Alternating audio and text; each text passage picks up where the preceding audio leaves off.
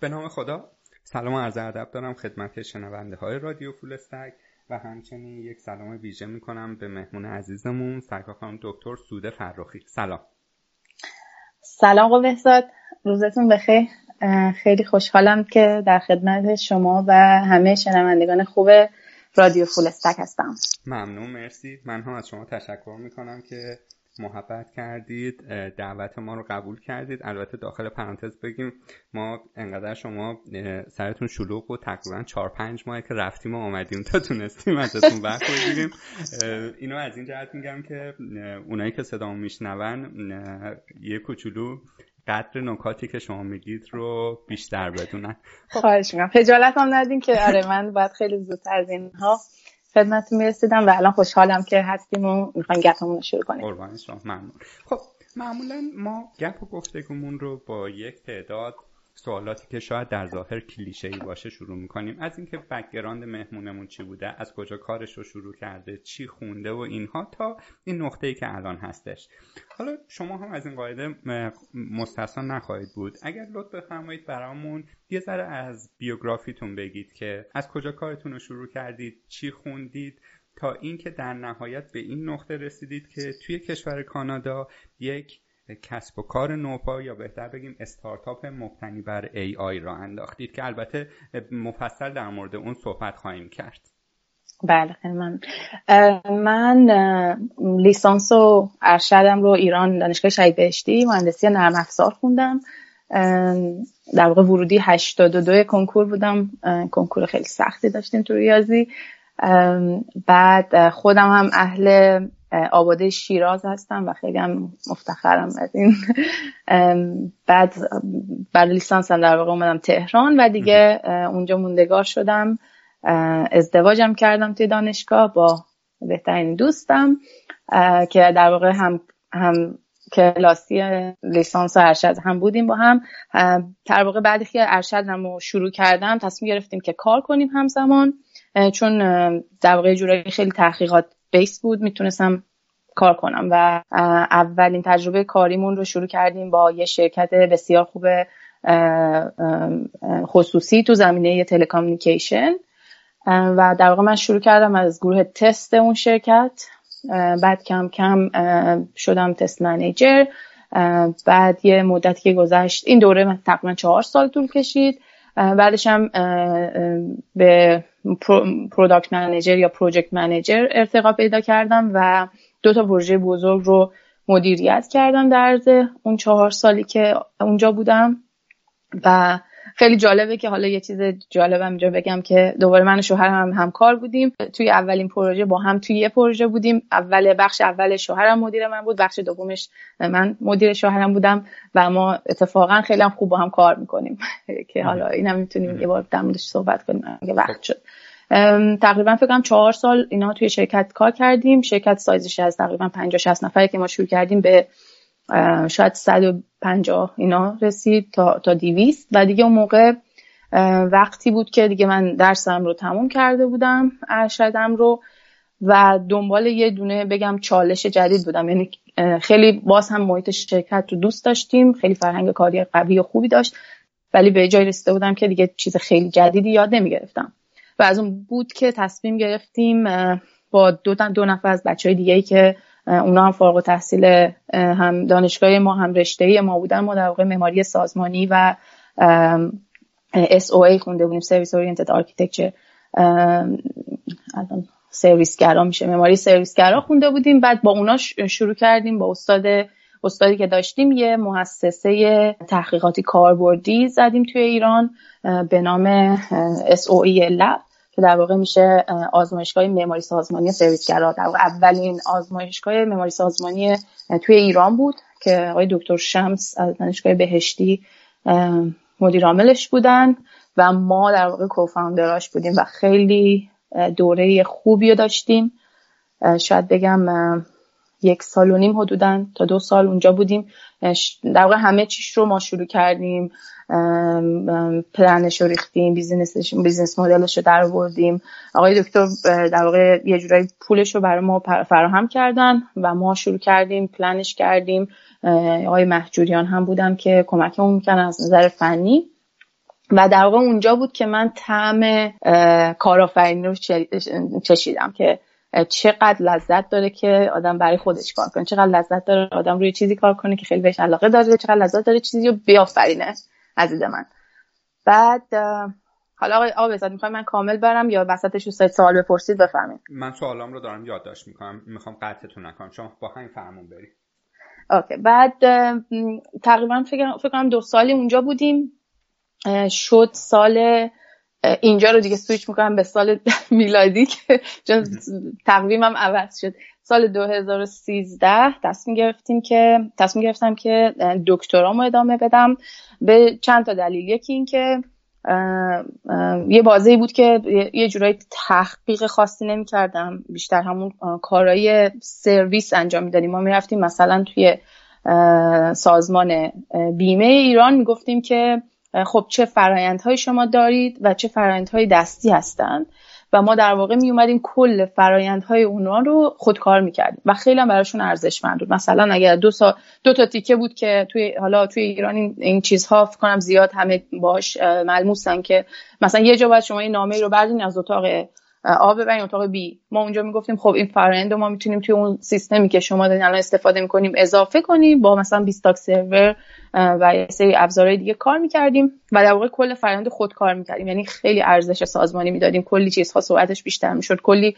حتی نیروها شاید لازم نبود خیلی وقتا تعداد نیروها می‌تونه صد کاهش پیدا کنه بخاطر اینکه فرآیند خیلی بهینه می‌شد. و خیلی قراردادهای سرویس بزرگی داشتیم با مدیرای خیلی بزرگ کار می‌کردیم. یعنی از نظر اینکه شرکت به یه حدی رسید توی اون یک سال دو سال که خیلی پروژه های قابل خیلی بزرگ. حالا بگم می‌تونستیم بگیریم و خیلی هم توش موفق بودیم. به جایی رسیدم که من فکر کردم که خب سری دارم علاقه پیدا می‌کنم به موضوعاتی که داره میاد. تکنولوژی که داره میاد و خب خیلی دانش زیادی توش ندارم. از جمله cloud computing بعد که خیلی دوست داشتم بیشتر در موردش بدونم و یه جورایی دیگه بگم که حقیقتش یه جورایی service company رو شاید خیلی نمیپسنده. من خیلی دوست دارم یه چیزی رو بسازم و اون چیز رو رشد بدم. که این خیلی بیشتر خاصیت یه شرکت که محصول داره تا اینکه یه شرکتی که کار سرویس انجام میده. کار سرویس هم ارزش خودشو داره ریسکای کمتری داره زمان رسیدن به سوددهیش خیلی کمتره. ولی برای من اون ارزش محصول و اون حالا شما اون پشنی که دارید برای اون که محصول رو بسازین و به مشتری بدین اون برای من خیلی جالب بود.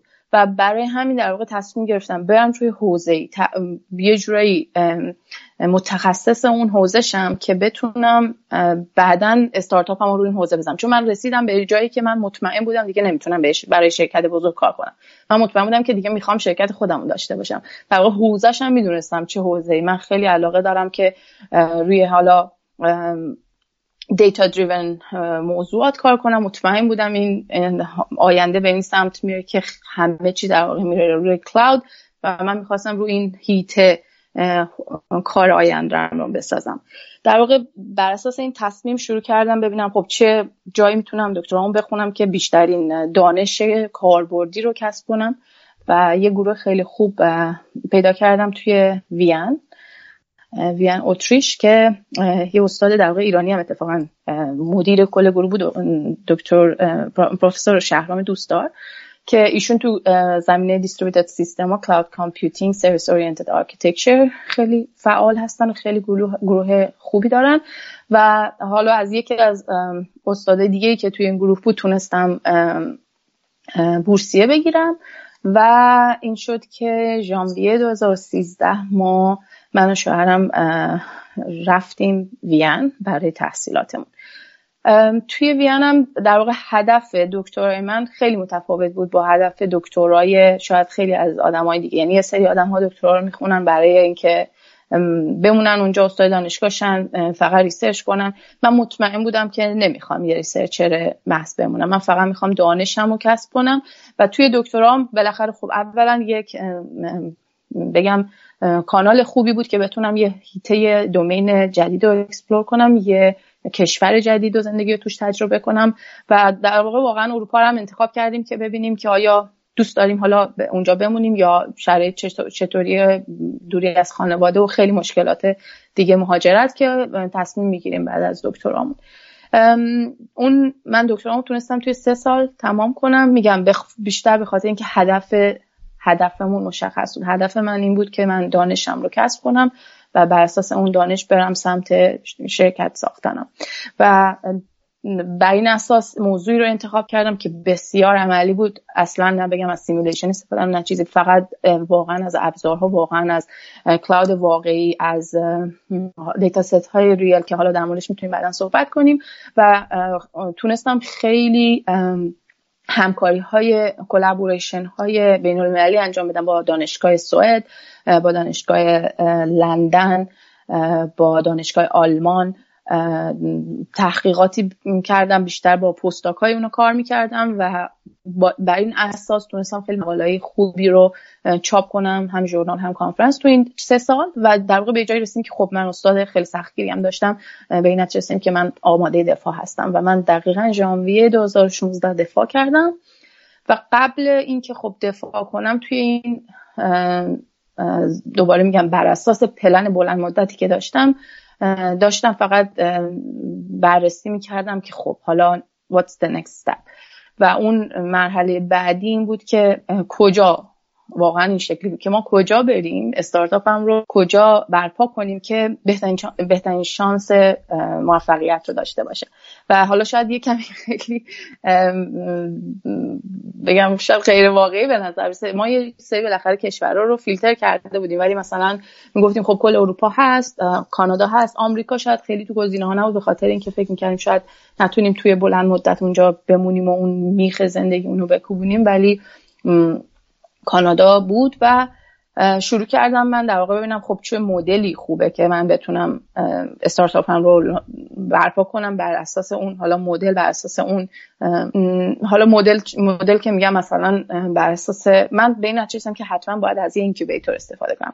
incubator ترجمه خیلی بدی داره مثل ماشین جوجه کشی. من نمی‌دونم. آیا آبزاد شما چیزی می‌دونید در مورد ترجمه این فارسی دنیای استارتاپ؟ تو ایران میگیم مراکز رشد. بهش. آها آفرین. آره.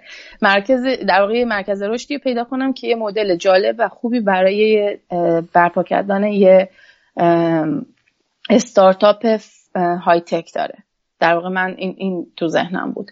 که بر اساس حالا دوباره لانگ استوری شورت بگم که اینا رو می‌تونیم بعدا باز کنیم که من توی مونترال کانادا یه مرکز رشدی رو پیدا کردم که مدلشون این شکلی بود که بر اساس یه تکنولوژی که حالا یا با همکاری با دانشگاه ساخته شده بود یا حسن دانشگاه ساخته شده بود شما می‌تونست اون تکنولوژی از اون استاد بگیرید و روش شروع کنید رو بر اساس مارکتی که وجود بر اساس مسئله مهمی رو که قرار حل کنید روی اون شروع کنید کار کردن نه اینکه از صفر شروع کنید. و اونا یه مقدار خوبی سرمایه گذاری اولیه به شما می‌دادن که باعث می‌شد که شما لازم نباشه بیرون درگیر fundraising بشید اول کار و focus کنید روی کارتون تیم رو بسازید prototype رو بسازید و در واقع مثلا یک سال و یک سال و نیم اول رو خیلی تمرکز روی خود اون حالا product که می‌خوایم بسازین داشته باشیم و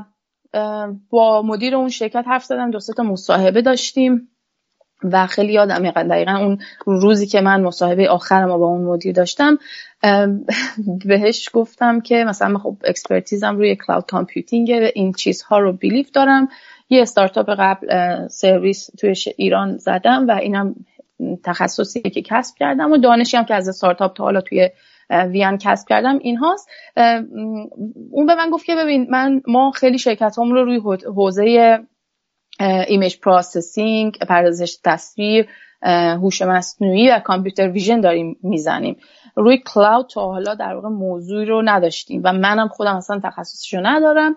ولی من تا حالا دو سه بار با تو صحبت کردم من روی شما اینوست می‌کنم. من روی آدم اینوست می‌کنم تا موضوع بخاطر اینکه اگه آدم آدمی باشه که بتونه هر موضوع رو ببره جلو به نظر من اون شرکت موفق باشه. من جالب بود واسم که با چند تا تلفن مثلا این تونستیم این ارتباط رو برقرار کنیم و باعث شد که خب من پذیرفتم که خب این جایگاه خوبیه و من می‌خوام زندگیم رو در واقع جورایی منتقل کنم به مونترال کانادا. با همکاری عالی همسرم تصمیم گرفتیم که همسرم کار خیلی خوبی حتی وین داشت ولی یه سینیور دیولپر قویه. مطمئن بودیم که قطعا کار خوب گیرش میاد توی کانادا. تقریبا فکر کنم می 2016 ما موف کردیم مونتریال و من از فردای اون روز رفتم در واقع شرکتم رو لانچ کردم. و من مثلا سال بگم ماهیان ماه توی مونتریال بودم.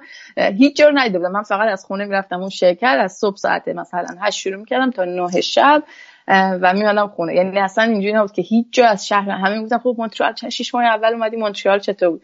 من هیچ ایده ای از شهر نداشتم و خیلی جالب بود تو همه جا گفتم که من اومدم مونترال به خاطر این مرکز رشد. فعلا نمی‌دونم مثلا می‌خوام مونترال بمونم یا نه. خلاصه رسیدیم به اینجایی که الان شرکتی دارم به نام C2RO Cloud Robotics چارونیم میلیون دلار تا حالا raise کردیم. هنوز pre series A هستیم. یعنی حالا اونا هم می‌تونیم توضیح بدیم توی حیطه fundraising اگه خواستیم بیشتر بازش کنیم. 20 نفر نیرو داریم. خودم founder و مدیر فنی شرکت هستم. با حالا به علاوه هزار تا کلاه دیگه ای که هر روز سرم می‌کنم. و محصولمون رو توی مارکت های بین المللی داریم به فروش میرسونیم. مارکت های از, از اروپا گرفته تا آمریکای شمالی تا حتی دارم تلاش می‌کنم بتونم امیدوارم یه روزی توی ایرانم محصولمون رو بیاریم و بتونن مردم بتونن استفاده کنن که یکی از واقعا یکی از هدفام هست. خیلی طولانی شد ولی گفتم آره. همه رو پوشش بدم. خیلی عالی. من چند تا نکته رو اینجا بگم. یکی این که ماشاءالله شما اینقدر خوب میرید. جلو من احساس احساس می‌کنم بود و نبودم تو این پادکست هیچ نقشی نداره. یعنی تا آخرش رو می‌تونید نان استاپ برید و ماشاءالله. نکته بعدی این که گفتید ببخشید من در رو باز کنم. صدام داره اکو میشه یه لحظه.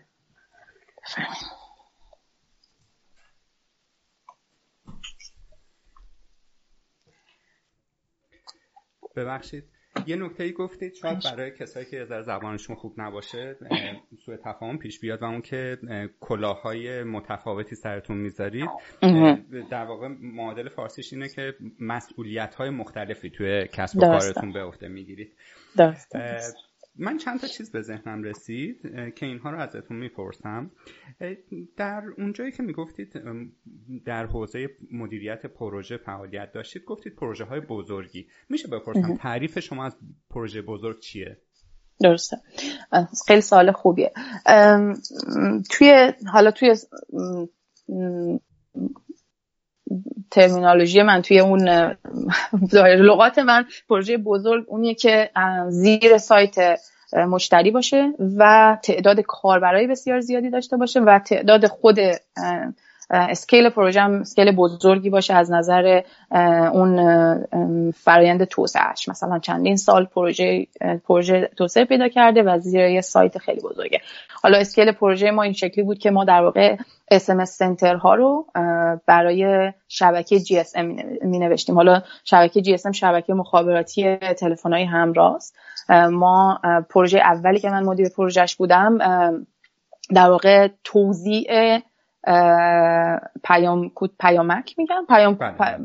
پیامک ها رو توی توی شبکه داشتیم که در واقع پیام از یه جا به یه جای دیگه می‌خواد بره باید پیدا کنه که کدوم مسیر کوتاهش کدومه یه سری سرویس ها روش apply میشه و این حرفا یعنی یه عالم feature داشتیم و در واقع پروژه‌ای بود که من از یه مدیر دیگه تحویل گرفتم و حدود فکر کنم یک سال و شاید نیم شد که من روی اون کار می‌کردم. تیمی به اندازه شاید ده نفر کلا توش توی اون پروژه بودن. یکی از پروژه شرکت بود ولی بار بسیار زیادی از اسمس ها میلیون میلیون اسمس در طول روز ازش رد می‌شد. مثلا یادم چالش خیلی زیادی رو شب مثلا برنامه 90 داشتیم. به خاطر اینکه برنامه 90 اون نمی‌دونم الان اینجوریه یا نه و ولی اون سوالی که میپرسیدن همه با اسمس بود و ما در واقع یکی از تست های load test مون اون موقعی بود که شب برنامه 90 آیا می‌تونیم اون feature ی رو که develop کردیم ببینیم آیا scalable هست برای اون اون باری که توی شب برنامه 90 هست. این یه پروژه بود. پروژه دومی که من تحویل گرفتم در واقع این این پروژه به یه حدی رسید که خیلی پروژه stable ی شد develop ش به maintenance تبدیل شد. به نگهداری می‌شد و دیگه تب... به, یه... به یه نفر دیگه تحویلش دادم. یه پروژه دیگه بود که در حال توسعه بود اون رو گرفتم که اون مدیریت node های شبکه مخابرات رو بر عهده داشت. تمام node هایی که توی توی شبکه بود مدیریت می‌شد که آیا چطور تنظیم بشن مانیتور بشن ببینیم کدومشون از کار افتادن کدومشون نیفتادن و اون دوباره بزرگیش به اندازه شبکه مخابراتی بود که اون موقع ما یه اپراتور اصلی همراه اول با همراه اول کار می‌کردیم. بزرگیش به اندازه تعداد تمام نوت هایی بود که توی توی شبکه مخابراتی همراه اول بود در سطح کل کشور. و اون هم دوباره تحت بار بود. از موقعی که من جوین به عنوان مدیر پروژه عضو شدم توی اون پروژه و فکر می‌کنم اگه اشتباه نکنم اون تقریبا 15 تا 20 تا نیرو توی پروژه بود. دوباره میگم این اسکیل من بود که پروژه بزرگ بود. بیشتر از نظر اینکه توی سایت هایی بود که بار خیلی زیادی رد و بدل می‌شد در در ثانیه در دقیقه در شبانه روز. و خیلی ته... یعنی اینجوری بگم که تمام جنبه های مختلف پروژه رو من توی اون می‌تونستم تجربه کنم. اینی که feature های جدیدی باید میومد برنامه ریزی می‌شد به گروه گروه developer UI داشتیم developer back-end داشتیم حتی پروتکل ها رو داشتیم اون موقع بهینه می‌کردیم و کل حتی معماری مخصوصا پروژه دوم رو تصمیم گرفتیم که به خاطر اینکه performance ش کافی نبود بروز کنیم. در واقع یه عالم task ها بود که موازی باید انجام می‌شد. یه عالم task بود که اولویتاش بر اساس درخواست مشتری میومد و می‌رفت و یه عالم چیزها بود که مثلا bug هایی بود که یهو ممکن بود از از اون مسئولانی مسئولانی که با توی توی سایت بودن support مون میومد پشتیبانی اون خب این bug باید حل بشه با اولویت بالا. در واقع یه جوری بگم تمام مسیر تحویل پروژه و نگهداری پروژه رو من توی اون دوتا پروژه تجربه کردم و خیلی هم خوشحالم که مثلا شاید بگم دومین پروژه که رسیدم به عنوان مدیر پروژه نمونه توی شرکت شناخته شدم. هشتا مدیر پروژه بودیم توی اون شرکت با همون حالا سایز شرکت پروژه بزرگ. من اوارد گرفتم برای بهترین مدیر پروژه و به خاطر بیشتر این بود که ددلاین هایی که بهش رسیده بودم و اون ارتباطی که با نیروهامون داشتیم ارتباطی که با مدیرانمون داشتیم در هفتگی پلن می‌کردیم. هنوز متدولوژی های agile نیومده بود ولی تقریبا یه جورایی agile کار می‌کردیم. یعنی اسمش مثلا Scrum نبود ولی داشتیم در واقع یه جورایی Scrum کار می‌کردیم. و task planning مون خیلی agile و به روز بود. کلا میگم فرهنگ کاری اون شرکت خیلی فرهنگ خوب بود و من واقعا هم لذت بردم هم باعث افتخارمه که تجربه کاریم اونجا کسب کردم و یه جورایی فرهنگ کاریم از اونجا میاد. خیلی هم عالی. تو نتم جوابتون رو دادم بله بله یک سوال دیگه ای که مرتبط با توضیحاتی که دادید هست اینه که وقتی یک نفر می‌خواد کسب و کار خودش رو را بندازه آیا داشتن تجربه کار به عنوان مدیر پروژه کمکش می‌کنه که یک مدیر پروژه خیلی بزرگتر باشه که در واقع یک نگاه کلی داشته باشه؟ یا نه الزاما اینطوری نیست. سوال خیلی خوبیه. بستگی داره تو چه بخشی از شرکت شرکت شما می‌خواین مسئولیت رو بگیرین و فعالیت کنین. به نظر من قطعا مدیریت پروژه نه اینکه فقط اون مدیریت پروژه و مثلا ویژگی هایی که باید کارهایی که باید انجام بدین و بلد باشیم مثلا task management time management این, چیزها هست. ولی بیشتر به اینه که آیا شخصیت شما شخصیتی هست که بیشتر برای ارتباط با دیگران مدیریت و بهینه کردن کارهایی رو که باید انجام بدین تا یه چیزی به موفقیت برسه؟ یا نه شما دوست دارید آدم ها مختلفن. شما دوست دارید بشینید یه گوشه کدتون رو بزنید.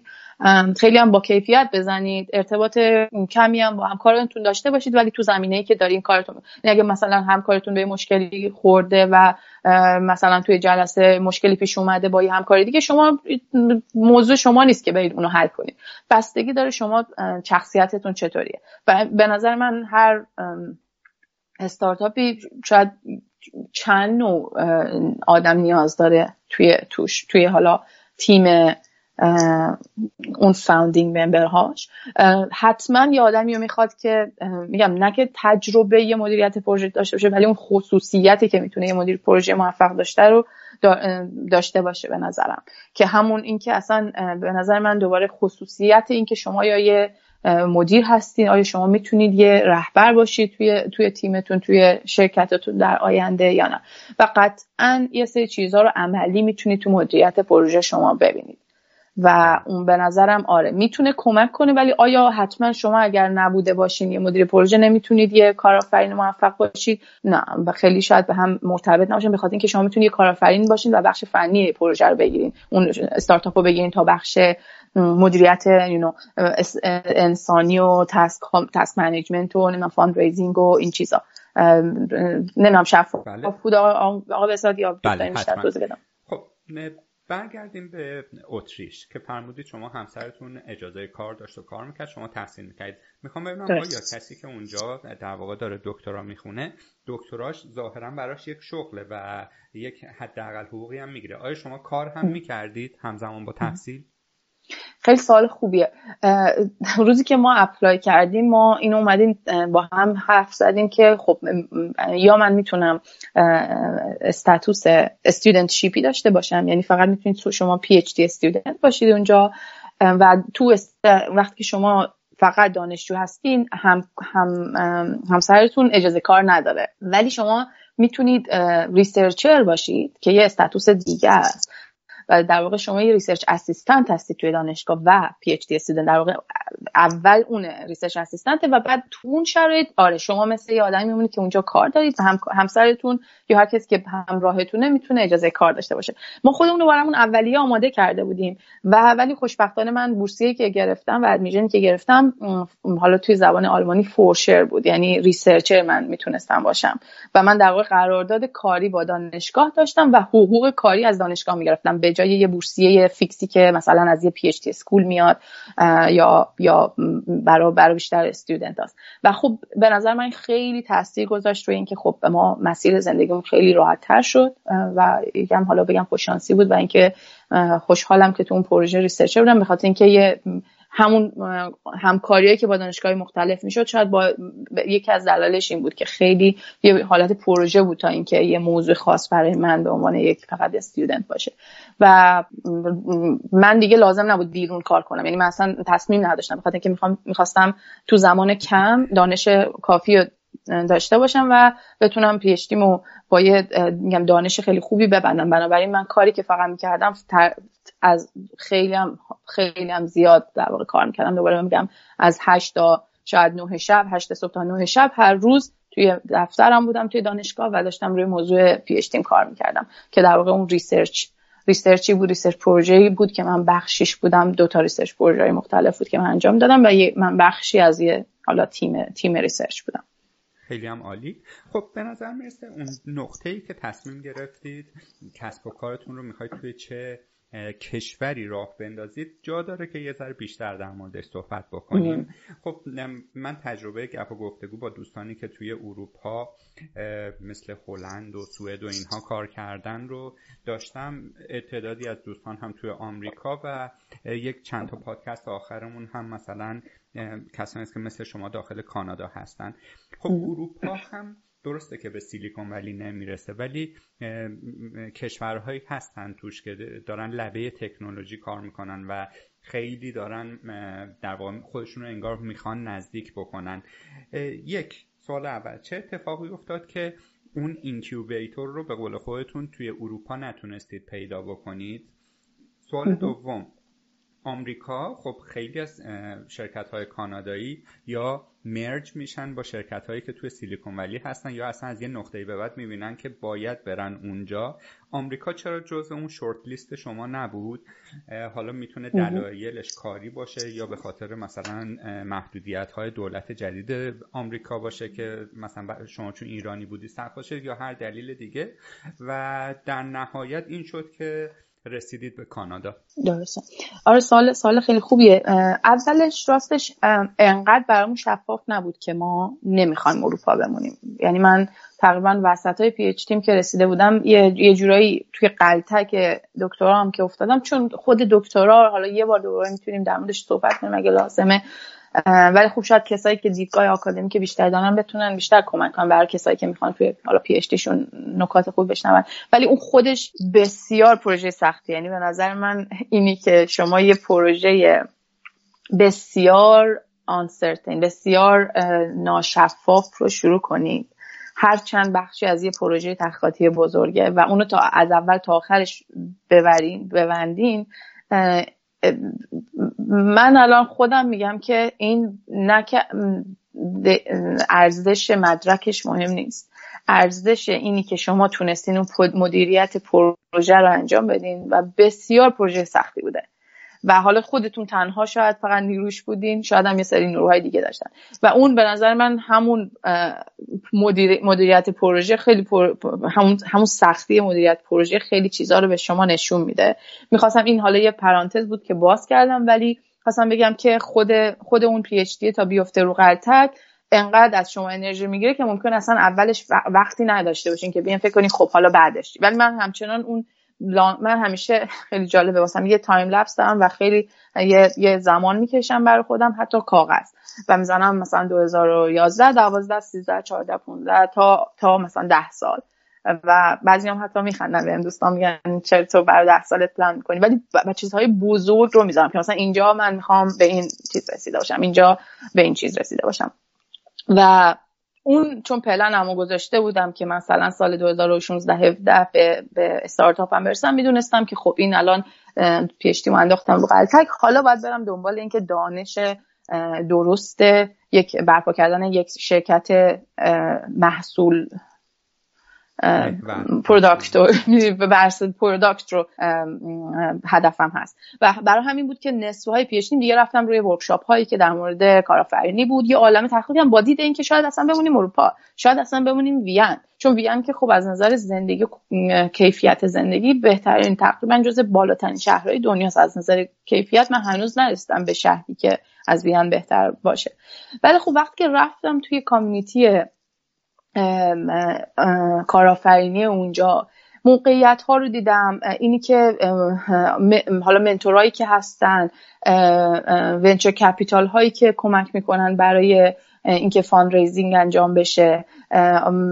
اصلا همون مراکز رشدی که وجود دارن چه ویژگی هایی دارن چه چه فاکتورهایی دارن.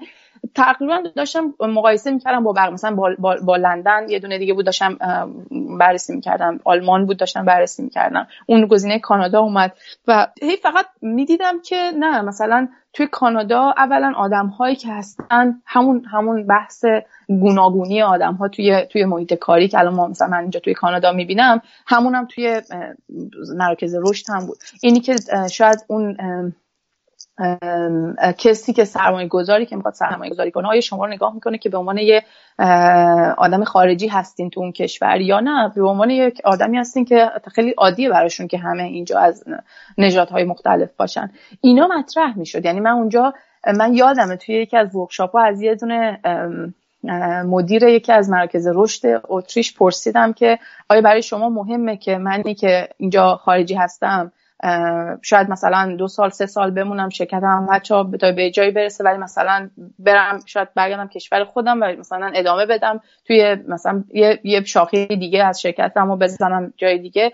اصلا اصلا اصلا اوپن نبودم برای این موضوع. می‌گفتن نه این شرکت باید حتما اینجا بمونه. اصلا حتی بعض وقت اونرشیپ اون شرکت باید بخش زیادیش مثلا اتریشی می بود یعنی نمی‌خوام بگم بسته بودن. به خاطر اینکه خب بالاخره فرهنگ مختلفه. ولی یه سری معیارها بود که من حس راحتی شاید نمی‌کردم به عنوان یک خارجی که من اونجا شرکتم رو بزنم. برخلاف اینجا کانادا که اصلا تحسین می‌کنن که شما این مسیر رو اومدی از یک کشوری بلند شدی رفتی کشوری تحصیل کردی اومده اینجا و میگن که این نشون میده شما چقدر استوار هستی و چقدر مثلا پشت کار داری. ولی اونجاها ممکنه بگن نه خب شما اومدی اینجا از کجا بدونیم که نمیری از کجا؟ یعنی یه سری اتفاقا چیزایی شاید نگاتیوش رو ببینن منفیش رو ببینن. بنابراین به این یعنی من میگم فاکتورهای کناری بود یه جورایی که ما به این نتیجه رسیدیم که خب قطعا اتریش نیست جزء گزینه هامون فاکتور این شکلی. میگم من نمی‌خوام خیلی در مورد تجربه زندگی و چیز خودم توی اتریش بگم. بخاطر اینکه خیلی شاید بستگی به من نوعی داره. شاید یکی دیگه رفت یه تجربه دیگه کرد و اون برای سال 2013 تا 16 بوده شاید الان متفاوت شده باشه. ولی ولی مثلا لندن شاید خیلی مشابه کانادا بود. یکی از فاکتورهای دیگه هم که نگاه می‌کردیم این که خب واقعا چطور آیا من می‌تونم بمونم بلند مدت؟ آیا من می‌تونم یه زندگی داشته باشم که بعد از مثلا دو سه سال که اونجا شرکتمون رو زدیم و زندگی کردیم. بگیم خب اینجا مثل حالت کشور دوم ما خواهد شد. آیا راحتیم اونجا؟ آیا من مثلا اگه بچه دار بشم بچم اون کشور رو غریب نمی‌دونه خودش تو اون کشور. اینا اینا فاکتورهای مهمی بود برای من. یعنی یه جورایی اون میگم اون timeline زندگی که داشتم مثلا مثلا بچه دار شدن یکی از گزینه ها یکی از اون نقاط بود و می‌خواستیم ببینیم که آیا اون شرکت زدنمون و اون بچه دار شدن توی کشور می‌تونه می‌تونه همزمان پیدا بشه که یه جایی باشیم که دیگه نخوایم جابجا بشیم مثلا. گزینه ایران برگشتن هم بود حتما توی گزینه هامون همیشه ولی خب توی توی حالا هدف هایی که داشتیم می‌دیدیم که خب مثلا اولویت رو می‌ذاریم روی مثلا موفقیت شرکت و دسترسی به فاند و این چیزها. بنابراین شاید کانادا انتخاب شد به این دلیل که از حالا در مقایسه با آمریکایی که گفتین. آمریکا هیچ شاید هیچ وقت گزینه ما نبود. من دوست دارم برم مسافرت اونجا ولی اینی که من حس نکنم که بتونم اونجا بمونم. مثلا چند سال زندگی کنم و خیالم راحت باشه که می‌تونم خودم رو بگم خب این, کشور شاید دوم من خواهد شد. من, من اونجا یه استاتوس شهروندی دارم. این رو تو کانادا تو آمریکا من نمیدم و آره همونطور که فهمیدین اون موقع حالا هنوز رئیس جمهورشون نبود ولی با اون حرکت هایی که شروع شد که دیگه بیشتر و بیشتر من مطمئن بودم که آمریکا جزء گزینه ها نیست. اروپا رو کلا نذاشتیم کنار ولی مثلا محدودش کردیم به مثلا مثلا جایی مثل انگلیس. زبان هم یه فاکتور بود به خاطر اینکه بالاخره شما بیزینس رو می‌خواین راه بندازین میایین جایی میرین که راحت باشین. مثلا خود زبان آلمانی توی اتریش جزء شاید اگه می‌رفتین توی لول دوی تو مثلا بر برپا کردن یه شرکت شما زبان آلمانی رو دیگه نیاز داشتین. تو خیلی از کارهای اداری شما نیاز داشتین به زبان آلمانی ما یک کم زبان آلمانی رو یاد گرفتیم ولی اینکه در حد در حد اینکه بتونین شما باش کار شرکتتون رو ببرید جلو نه. و خب برای همین آلمان هست می‌شد برای همین سوئد هست خیلی از کشورهای اروپا با زبانهایی که داشتن هست می‌شد. میمون مثلا لندن و حالا انگلیس و دابلین دابلین و اینا که اونا خودشون آره جزء رنگ های بالای ما بودن و بعد دیگه حالا کانادا انتخاب شد هم به اساس زبانش هم برای اینکه بلند مدت تر می‌تونی ببینی هم بعدش اون مرکز رشدی که گفتم مقایسه شد با بقیه جاهایی که بود گفتیم که اون اون مدل بهتری. آمریکا از نظر زبان و اینها خب اوکی بود قطعا ولی از نظر اون هدف هایی که من تو زندگی داشتم خیلی باهاش سازگار نبود و من نمی‌تونستم ببینم که برم یه کشوری که اگه دوست داشته باشم برم ایران دغدغه برگشت به, به اون کشور داشته باشم دغدغه داشته باشم که نرم شاید ویزا نتونم بگیرم. اینو اصلا جزء گزینه هامون نبود همچین دغدغه بیافرینیم بر خودمون چون خود خود غربت سختی خودش داره اینی که حالا تو فکر کنی که نمی‌تونی برگردی به نظر من سختیاشو می‌تونه بسیار بیشتر کنه. فقط فقط اون فکرش. حتی اگرم بتونید برید و آخرش هم ویزا بگیرید ولی اون که فکر کنید ممکنه نگیرید همونو من اصلا نمی‌خواستم دست بزنم بهش برای همین آمریکا جز گزینا ندیم. متاسفانه بخاطر اینکه خیلی هم آره خودتون گفتین سیلیکون ولی دیگه قلب اکوسیستم استارتاپ دنیاست.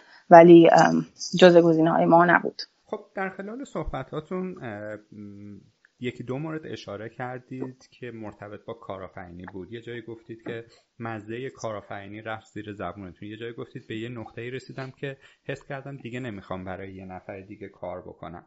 خب این اتفاقی هست که برای خیلی از آدم ها میفته یا آمینانه ترش اینه که میگه دوست دارم رئیس خودم باشم.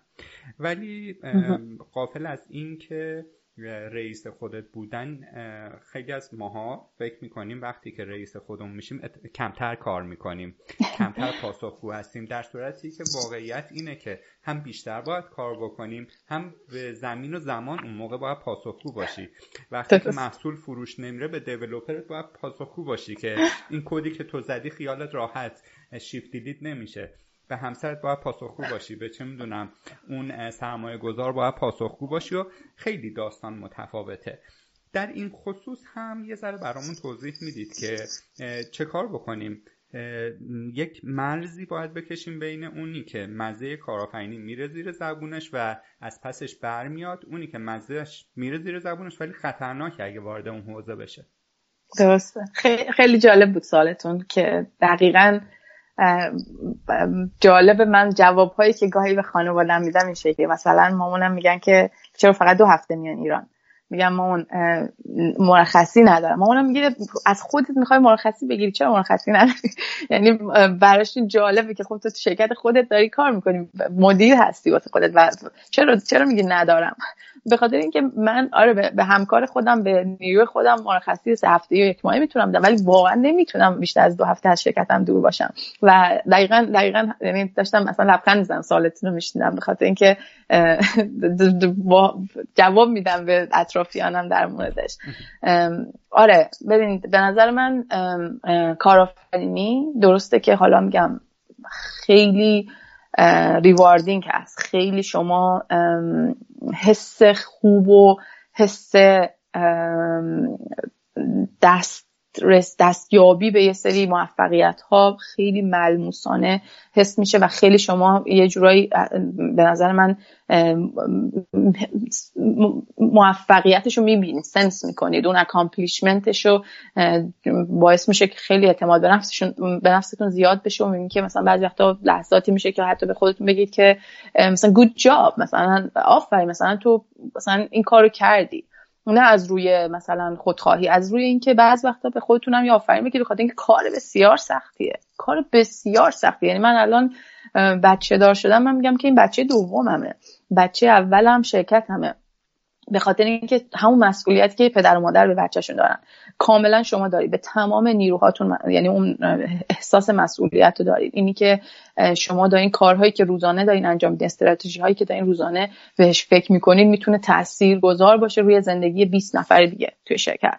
می‌تونه تاثیر گذار باشه که آیا شما بتونید ریز بعدی رو بکنید و شرکت رو برپا نگه دارید یا نه. مثلا این سرمایه گذاراتون خیلی ناامید بشن ازتون دیگه نتونن ادامه بدن.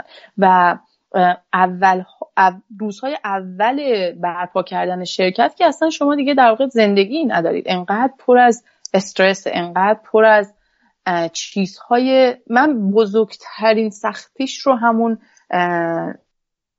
uncertainty اون شفاف نبودن چیزها می‌دیدم که آیا این market درسته؟ آیا این بهتر product بشه؟ آیا این business model بیشتر کار می‌کنه؟ آیا هیچی معلوم نیست. یعنی هیچ هیچ shape ی نداره اون اون, اون اولش. و اگه شما بتونید با اون ناشفافی اولیه سر و کله بزنید اون آنسرتنتی رو بتونید یه جورایی باش دیل کنید به نظرم بتونید بسازید باهاش. خودش یه یه ویژگی خاصی می‌خواد. خودش یه سری آدما رو فیلتر می‌کنه. داستانش حالا این شکلی که من خودم با یه نفر دیگه شروع کردم. یعنی در واقع یه کوفاندر دیگه داشتم. دوتایی رو موضوع شروع کردیم. بعد از دو سه ماه ایشون کانادایی بودن. بعد از دو سه ماه خیلی هم خوب بود. با هم رفتیم جلو یعنی موضوعمون این شکلی بود. ایشون robotics بودن. من من بخش cloud بودم و حیطه کاریمون هم cloud robotics بود. complementary بودیم. ایشون بیشتر من فنی تر بودم. تصمیم گرفته بودیم ایشون بیشتر روی کارهای یه جورایی business و sales و فروش و اینها مثلا focus کنن تمرکز کنن. بعد از تقریبا شاید سه ماه از شروع اون شرکت توی همون مرکز رشد ایشون استفاده دادن. یعنی خیلی لذت می برد از کار و یعنی تمام بگم اون بخشای لذتش رو داشتن داشتن می‌دیدن که چقدر لذت داره. ولی با اون آنسرتنتی و اون ناشفافی اولیه و فشار سختی کار زمانهای زیادی که شما باید میذاشتین توی شبانه روز و, و در واقع یه جوری باید میذاشتین. اینجوری نبود که مثلا انتخابه. من اصلا نمیفهمیدم که شب شده. نه, نه اینکه داشتم نگاه ساعت می‌کردم که کی شب میشه من یا عصر میشه من برم خونه. نمی‌دیدم که ساعت نه شبه. و اون اون هم اون کوفاندرم در واقع ریزاین کردن یعنی رفت از از پروژه و تو اون سال اولم ما یه جوری کلیف یک ساله داشتیم که هیچ بخشی از شرکت رو نمی‌گرفت. اگه زیر یک سال هر کدوم از ما می‌رفتیم. و اون رفت و من تنها شدم. و, در واقع فقط دلیلش این بود که اون هرچی هم لذت می بود هرچی هم کارش رو در واقع ترک کرده بود اومده بود که کارآفرین بشه. ولی و فکر می‌کرد می‌تونه بشه. ولی ولی اومد سه ماه توی اون کار بود و می‌گفت که من از نظر سلامتی ضرر داره برام و رفت و به خاطر اینکه یه یه حالت مشکلاتی خیلی زیادی از نظر فشار کاری روش اومده بود که تحت تاثیر گذاشته بود خودش و خانوادهش رو. و بنابراین میگم هرچی هم لذت داشته باشه شما باید بدونید که آیا این برای شما هست یا نه. و اینو بیشتر همون شخصیت تو باید بدونی که چقدر می‌تونی با اون مشکلات و با اون ناشفافی ها و با اون فشارها سر کله بزنی. اصلا مثل جاب معمولی نیست مثل کار معمولی نیست که از صبح تا شب برید یکی دیگه مسئول همه چیزهایی باشه که شما قولشو میدین و شما فقط اون کار رو انجام بدید هرچندم که لذت بخشه مسئولیتش خیلی زیاده. بنابراین به نظرم آدما باید یه جورایی خودشناسی داشته باشن. که قبل اینکه تصمیم بگیرن بیفتن توی اون مسیر با خودشون راست باشن بشینن ببینن که آیا آیا هستن اهل فشار بالا؟ آیا هستن اهل مسئولیت پذیری خیلی زیاد؟ آیا هستن اهل جا نزدن راحت توی اون مسیر بالا پایین استارتاپ یعنی استارتاپ این شکلیه که یک روز شما موفق ترین هستی تو ذهن خودت. یک روز شما بیچاره ترین هستی که هیچ رایی نداری. همه چی درها بسته است و اصلا نمی‌دونی که چرا الان اینجا هستی و چقدر مسئولیتت زیاده و فرداش دوباره تغییر می‌کنی. یعنی من این مسیر رو شما اصلا نمی‌تونی شاید رانندگیش کنی. از بس سخت خاطر که نمی‌دونیم بعدش چی. بعدش می‌دونی سر بالای سر پایین. یه پیچ خیلی شدیده. بنابراین به نظر من بیشترین چیز اینه که اولا یه خودشناسی خیلی خوب داشته باشین که آیا هستین این شکلی ریسک پذیریتون چطوری بر اساس کارهایی که قبلش کردین. تو زندگی زندگیتون تو مسیر کاریتون تو درستون. آیا پروژه‌ای رو شروع کردین که انقدر متفاوت؟ برای همین حالا برگردم توی اون جایی که بهتون گفتم به نظر من دکترا مدرکش مهم نیست. به نظر من دکترا یه جورایی یه بنچمارکه از اینکه شما آیا تونستی به اون یه چیز ناشفاف رو شروع کنی و ببندیش به جایی برسونی و یکم اون خط علم رو ببری جلوتر. من وقتی که اونو شاید انجام دادم و بستم و حالا قبل اینکه اون شرکتم توی ایران داشتم و می‌دونستم که مزه کارآفرینی چطوریه به نظر خودم اعتماد به نفسم رسید به جایی که سوده می‌تونه این کار انجام بده. به خاطر اینکه این کار رو کرد به خاطر اینکه می‌دونست روزهای اول دکتراشو یادش میاد که چقدر همه چی شفاف بود. استادم انقدر کمک نمی‌کنه همه می‌دونن همه کسایی که اونجا بودن می‌دونن که دکترا انقدر استاد کمک نمی‌کنه. و وقتی که من اینو بستم گفتم که خب اعتماد به نفس به این نیست که از دید من که شما همون کار رو انجام داده باشی قبلا و بدونی که اون کار موفق به موفقیت داشته باشی. این این تعریف اعتماد به نفس. اعتماد به نفس به نظر من اینه که شما چندین کار رو تو زمین های مختلف انجام داده باشی و هر کدوم ویژگی های خاصی می‌خواسته و شما می‌دونی که این نوع کاری که این شکلیه دیگه شما از پسش برمیه به خاطر اینکه دو سه بار همچین مشابه هاشو انجام دادی. لازم نیست دقیقا همون کار رو کرده باشی. ولی دیگه من گفتم خب من دیدم که می‌تونم بسازم با سختی و فشار و استرس و اون ناشفافی کار. بنابراین اعتماد به نفسم به این بود که امروز اگر کارم سخته امروز اگر افسردم توی کار که به موفقیت زیادی نرسم می‌تونم راههایی رو پیدا کنم. یعنی اون اون به نظر من تو به جایی نرسی همه چی رو تاریک ببینی یه نوری رو یه جا ببینی. نیروی رو ببینی که شاید collaboration شاید همکاری با فلان دانشگاه بتونه این مسیر رو برای تو روشن کنه. این می‌تونه تو استارتاپ خیلی موثر باشه و اون به نظر من از سابقه قبلی شما می‌دونید کسی که می‌خواد بدون آیا اون اهل من نمی‌خوام بگم مرد این چیزه به خاطر اینکه زن اون چیزا زن اون مسیرم می‌تونه باشه. اهل به نظر من اون مسیر هست چه زن چه مرد. مینه که خب آیا بشینه با خودش راست باشه ببینه تو زندگیش چه کاره کرده. توی مسیر تحصیلیش چه کاری کرده. یکی که خب تحصیلات الزاما هیچ کدومشون لازم نیستن. تو مسیر کاریش چه کاری کرده. اصلا یکی اومده رفته یه موسیقی رو یاد گرفته انقدر تلاش کرده انقدر به سختی هاش رفته جلو چیز کرده و گذاشتتشون پشت سر. همون می‌تونه شاید نشون بده که من یه کارآفرین هستم به خاطر اینکه همچین چیز رو تونستم از یه جا ببرم به یه جا برسونم. به نظر من بیشتر باید آدم رو راست باشه به خودش.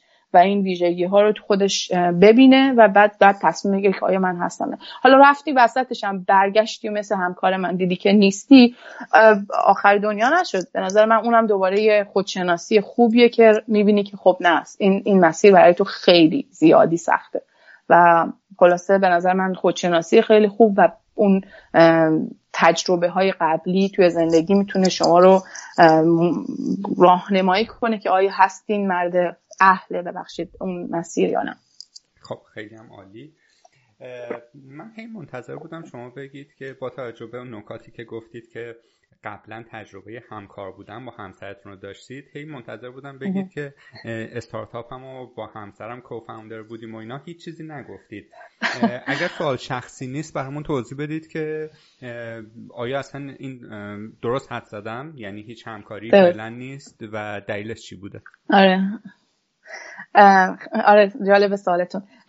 ما, ما تصمیم گرفتیم که هر دومون توی استارتاپ کار نکنیم از اولش که اومدیم اینجا. اتفاقا جالبه که همسرم هم علاقه داره خیلی به کارآفرینی و ایشون بزن اسمش بگم امیر خیلی راحتم. امیرم خیلی علاقه داره به کارآفرینی و ایرانم با هم همکار بودیم. تو شرکتی هم که ایران زدیم با هم بودیم هر دو.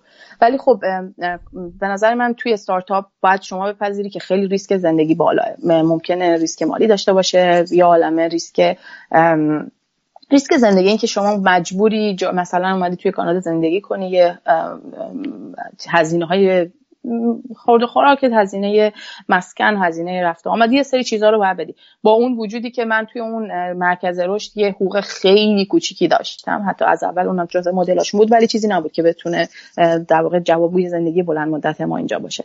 و ما در واقع می‌خواستیم یکم ریسک ها رو توضیح کنیم و در واقع تصمیم این شکلی شد که من برم اون مسیر کارآفرینی رو و همسرم به اون مسیر فعلا یه کار ثابت و اتفاقا کاری که خب خیلی هم دوست داشته باشه توی شرکت خیلی خوب و معتبری که علاقه داشته باشه ولی یک, یک یه جورایی بگم به یه استیبیلیتی و به یه ثباتی رسیده باشیم که زندگیمون رو بتونیم یعنی زندگی رو توی ریسک نندازیم. این این شکلی شد که من مسیر رو شروع کردم و جز گزینه هامون بود که حالا در آینده مثلا ما می‌خوایم VP of engineering بگیریم مثلا. vice president engineering بگیریم مثلا شوهرم می‌تونه تو اون لول مثلا اضافه بشه به شرکت. ولی اگه بخوام دوباره خیلی صادق باشم الان رسیدیم به الان شرکت من تقریبا داره حالا سه سالانی تا چهار سالش میشه و داریم اتفاقا همچین نیروهای senior ی می‌گیریم. ولی من الان دارم می‌بینم که من خودم ترجیح نمیدم یکم فامیلی بیاد توی توی شرکت. از نظر مخصوصا تو تو چیزهای مدیریت تو تو لیرهای اگزیکیوتیو بیکاز به خاطر اینکه چیزه اون بالانس رو به هم می‌زنه اون داینامیک رو بین بین اعضای تیم به هم می‌زنه از دید من. اگر شما یکی داشته باشین که یه جورایی توی خونم با توی خونم توی زندگیتون هست بالاخره طرز فکر شما رو قبول داره بالاخره همراه شما و بهترین دوست شما هست توی سر کار. وقتی که می‌خواد تصمیم گرفته بشه ممکنه توی محیط کوچیک میگم استارتاپ شاید با شرکت بزرگ کار می‌کنه فرق می‌کنه. یکم این تاثیر بذاره. و من بیشتر من شاید بگم اگرم می‌خواستم امیر رو استخدام کنم قطعا امیر استخدام کنم توانایی فنیش خیلی زیاده هم توانایی مدیریت انسانیش خیلی بالاست. و این مشکلات و دغدغه هایی که دارم شاید بخواد برای خود مثلا اینکه من و امیر این, این فضا رو ایجاد کنیم نبود. ولی من نوعی یه آدمی هستم که توی شرکت هر کاری انجام بدم به عنوان خب اون حالا رهبر اون شرکت مدیر اون شرکت این نمی‌تونم بقیه رو استثنا کنم. یعنی شما نمی‌تونید بگین که من خودم چهار هفته میرم مرخصی ولی شما نمی‌تونید چهار هفته برید مرخصی. من هیچ وقت این همچین قانونهایی رو ندارم توی شرکتم یعنی هر کاری که من می‌تونم انجام بدم تمام نیروهای دیگر هم می‌تونم انجام بدم و اون جایی که من میشم با خودم فکر می‌کنم که آیا من دوست دارم که مثلا همسر business partner م بیاد و توی شرکت ما مثلا به عنوان vice president مثلا marketing مون بیاد اضافه بشه. نه. هرچند که اونا ممکنه dynamic بسیار خوبی داشته باشن ولی اون اون به نظر من سلامت کلی تیم مدیریت و سلامت کلی تیم رو ممکنه تحت تاثیر قرار بده. بنابراین من یه جورایی اینو کردم فرهنگ شرکت که حالا تو حوزه های دیگه ممکنه متفاوت بشه ولی مثلا تو رده های مدیریتی ما بهتر فامیل و چیزای اینجوری انقدر مستقیم رو نیاریم. و در واقع اینجا یه جورایی اون فرهنگ کاری است که من خودم یه باید مج... یعنی دوست دارم و دارم دارم اجراش کنم تو شرکت. بنابراین نه امیر الان توی شرکت دیگه خودش مدیر فنی بخشی تیم بزرگ هست و کار می‌کنه. بنابراین تو شرکت ما نیست. و هرچند که من می‌دونم که توی استارتاپ بعدی که امیدوارم توی آینده داشته باشیم بعد اینکه این به یه جای خیلی خوبی رسید بچه بعدی می‌تونه همکاری خیلی خوبی می‌تونه داشته باشیم به خاطر اینکه خیلی به نظر من کاری می‌تونیم با هم کار کنیم من امیر فقط شاید بهترین دوست من امیره و تمام مشکلات کاریم رو با امیر مطرح می‌کنم و با هم یه راه حل خیلی خوب براش پیدا می‌کنیم. بنابراین مطمئنم می‌تونیم بیزینس خیلی خوبی با هم راه بندازیم. it's part of the plan. تو همون timeline ی که داریم یک یه جایی از آینده اون هست و بهش می‌رسیم. اون موقع می‌تونیم دوباره با هم حرف بزنیم و من از تجربه کار توی استارتاپ جدید با شما بهتون بگم. خیلی هم عالی. اگر که شما از اینترنت خونه دارید استفاده می‌کنید ترجیحا اگر به مودمتون نزدیکتر باشید یه ذره بهتره. اگر از اینترنت صدام رفت من میشه. آره یه کوچولو قطعی داریم یعنی سعی کنید در فاصله نیم متری مودم بشینید. خیلی عالی میشه. خب دستتون درد نکنه. ما الان تقریبا داریم یک ساعت گپ می‌زنیم فقط توی هم سوالات شخصی موندیم. انقدر شما شیوا و خوب داستانوار توضیح می‌دید که آدم دلش نمیاد اینها رو میس بکنه. این, این بخش رو با این سوال به اتمام برسونیم و اون هم این که خب هر کسب و کاری یه شعار داره. بعضی شعارها می‌بینیم که خیلی کلیشه و اینها. ظاهرا از توی گفته هایی که حالا من خوندم و ویدیوهاتون رو دیدم و گپ هایی که قبلا زدیم اینه که یکی از شعارهایی که شما دارید اینه که از طریق هوش مصنوعی کیفیت زندگی آدم های دیگر رو ارتقا ببخشید. تا جایی که اعتقاد دارید آینده خیلی روشنتر از چیزیه که الان می‌بینیم. و یه آدم هایی که نمیشه هم نادیده گرفتشون مثل ایلون ماسک میگن بابا خیلی خطرناکه این هوش مصنوعی ممکنه افسار گریخته بشه و بلای جون خودمون بشه. در این خصوص هم دیدگاهتون رو توضیح می‌دید که چرا به این نقطه رسیدید؟ حتما. آره سال خیلی قشنگه من سعی می‌کنم خیلی طولانی جوابش ندم که به سالهای دیگه برسیم. به نظر من هر هر بیزینسی باید یه کور ولیو داشته باشه. یعنی من نمی‌تونم بیام بگم که هدف من از شرکتم اینه که پول در بیارم. نظر من این core value نیست که بقیه بتونن بیان و believe کنن روی اون vision ی که شما توی شرکت دارین. core value ی که من از روز اول واسه شرکت خودم گذاشتم اینه که من دو, دو, دو تا چیز بزرگ دارم. یکی این که من هدفم اینه که کیفیت زندگی آدم ها رو بهتر کنم. هدف دومم اینه که کارایی business ها رو ارتقا بدم این دوتا هدف هدف های بزرگی من که خب قطعا ارتقای هدف کیفیت زندگی آدم ها شاید بگم priority اول اون یکی اولویت دومه. و حالا استارتاپی که دارم یکم می‌تونم بازش کنم اینجا. کلیتش داستان اولیش اینه که من استارتاپ هم هدفش این بود که از روز اولش این بود که cognitive ability و در واقع توانایی کمک هم کنین آقا به cognitive میشه شناختی. آفرین. توانایی شناختی دستگاه هایی رو که محدودیت پردازشی دارن. اینا رو با, با connect کردن اونا به یه مرکزی مثل حالا پلتفرمی یک پلتفرمی که محدودیت نداره ارتقا بدم که بتونن حالا یه سری task های سخت رو انجام بدن. این حالا خیلی بگم تو, تو فارسی شاید این شکلی به هم داستانش نخوره ولی اینی که شما یه مثلا یه ربات داشته باشید رباتی که می‌تونه کمک کنه توی مثلا airport آدم ها رو راهنمایی کنه از یه گیت به یه گیت دیگه برن. این ربات خودش خیلی محدودیت توانه چیز داره. پردازشش محدوده به خاطر اینکه خب این موبایل باید حرکت کنه خیلی نمی‌تونید روش processing زیادی بده از سایزی. دو اینکه قیمتش بالا میره. اگه شروع کنی شما روش GPU و اینا بذارین. بنابراین باید یه محدودیتی یه, یه ظرفیتی براش قائل بشین. ولی این ربات لازمه که راه خودش رو پیدا کنه جهتیابی کنه. شما داخل ساختمون هستید جی پی اس هم کار نمی‌کنه بنابراین باید با یه جوری سیستم visual ش این کار انجام بده و بره از یه مسیر به یه مسیر دیگه و شما راهنمایی کنه و اتفاقا مثلا ممکنه توانی تشخیص چهره باید داشته باشه که شما رو تشخیص بده که مثلا یک VIP هستین یه, یه عضو خیلی خاص هستین از یه هواپیمایی که مثلا شما رو به یه گیت خاصی ببره. این این خیلی برای پیچیده است برای اون ربات که تو اون توی اون دنیای unstructured ی که در واقع برای ما آدم ها ساخته شده بتونه بتونه عمل کنه.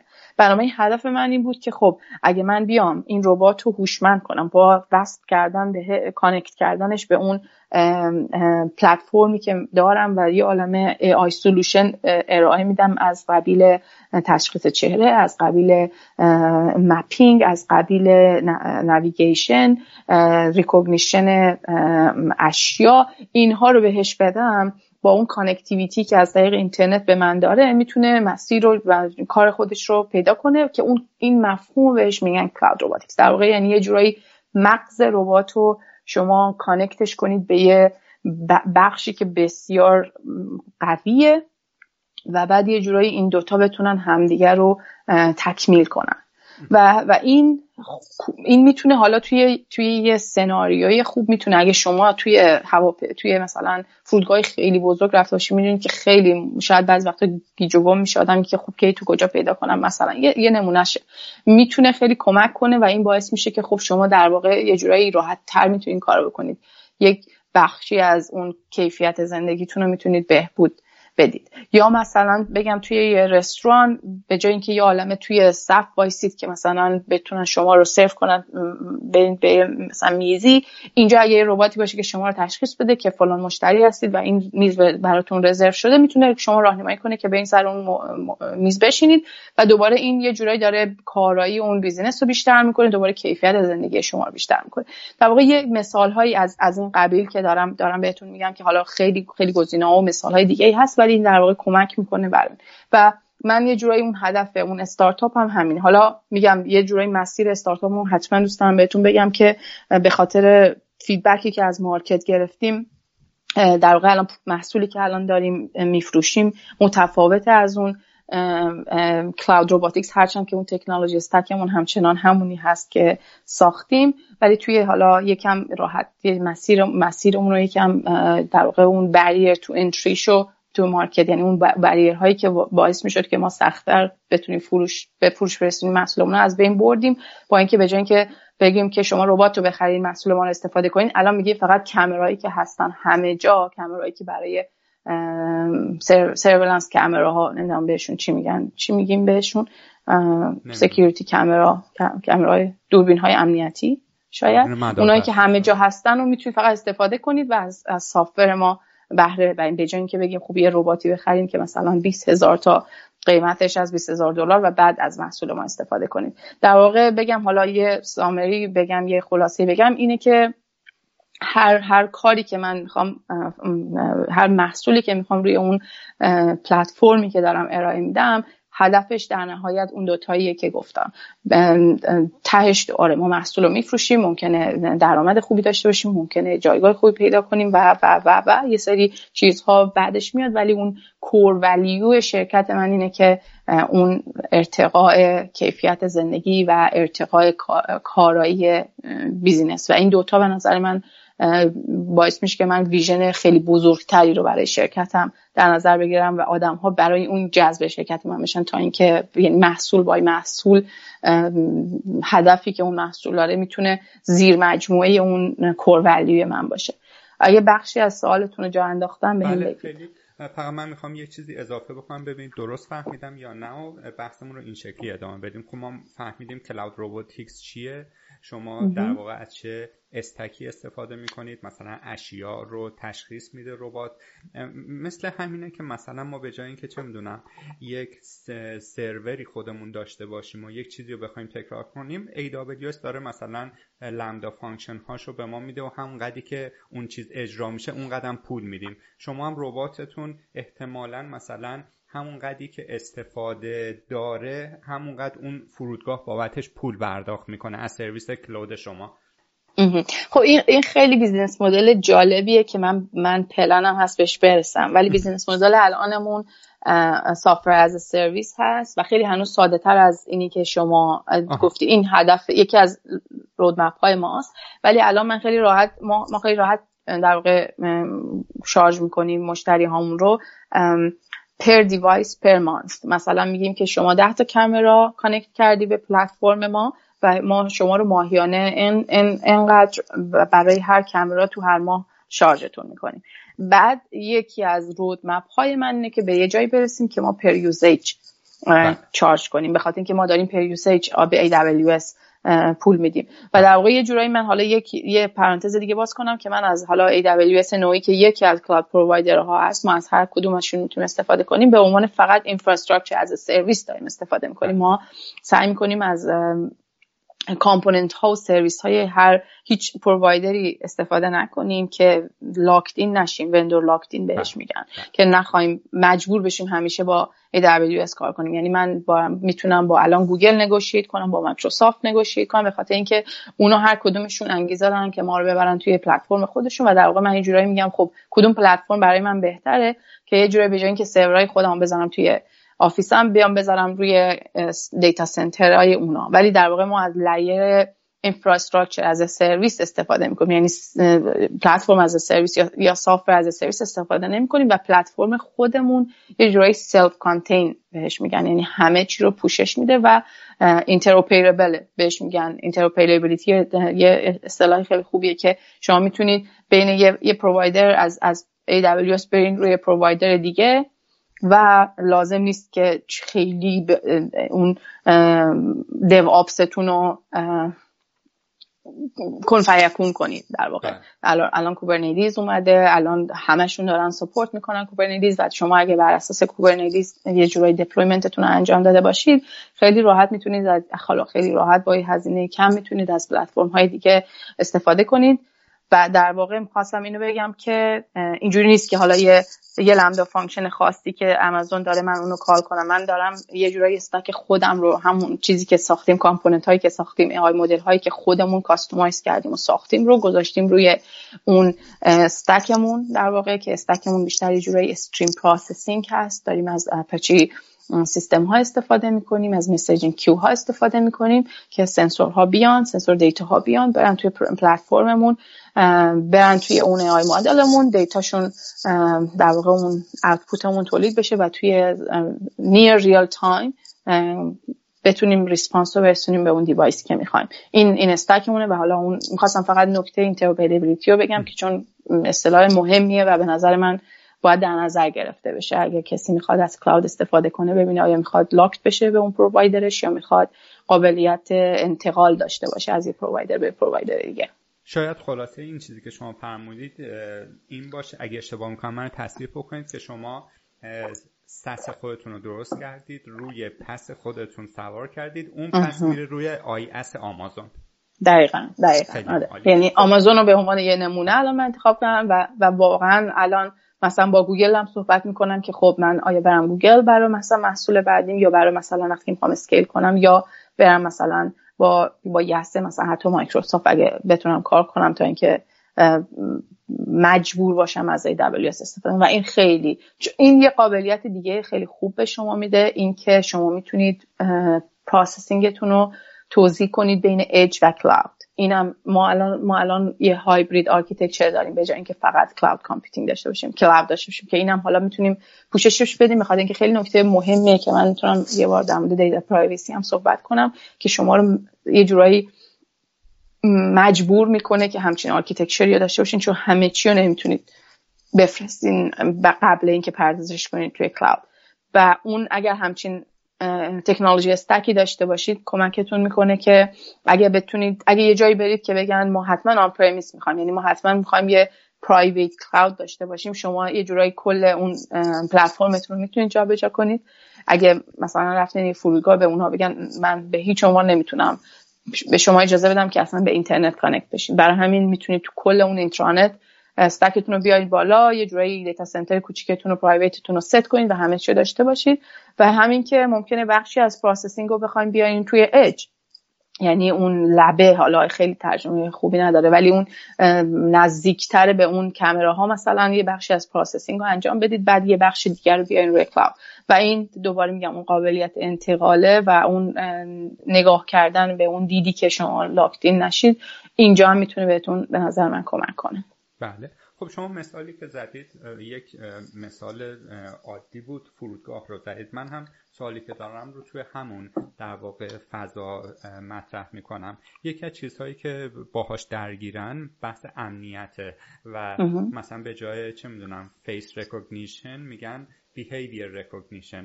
مثلا یه آدمی وارد فرودگاه میشه یک سری رفتارهای خاص می‌کنه یک چمدون رو یک جا می‌ذاره رو میره. خب این احتمال اینکه بمب مثلا درست کرده باشه و خودش ترک می‌کنه زیاد هستش. آیا این سرویسی که شما ارائه می‌دید الان یا در آینده چنین چیزهایی رو هم قرار پوشش بده؟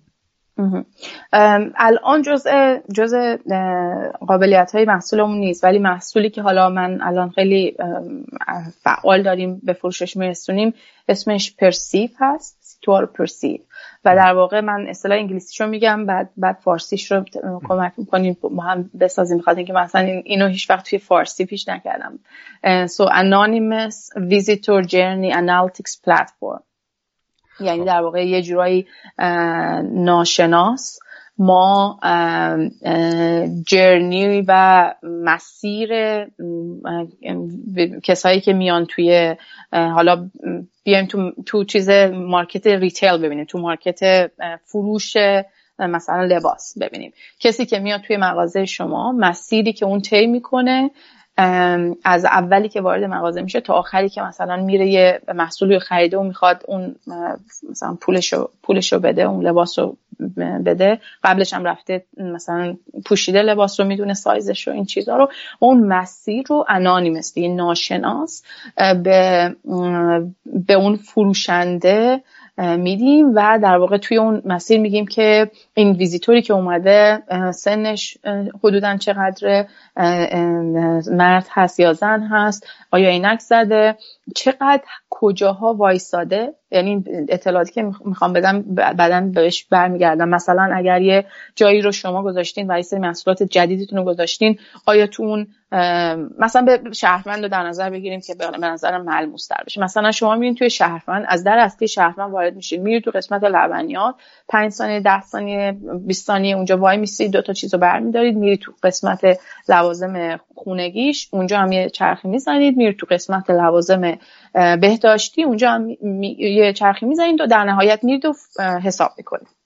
شما یه ویزیتور هستین و بر اساس اینکه محصول ما محصول ما الان این شکله که کامرای دوربین هایی که هستن دوربین اول تشخیص میده که شما وارد اون شهروند شدین.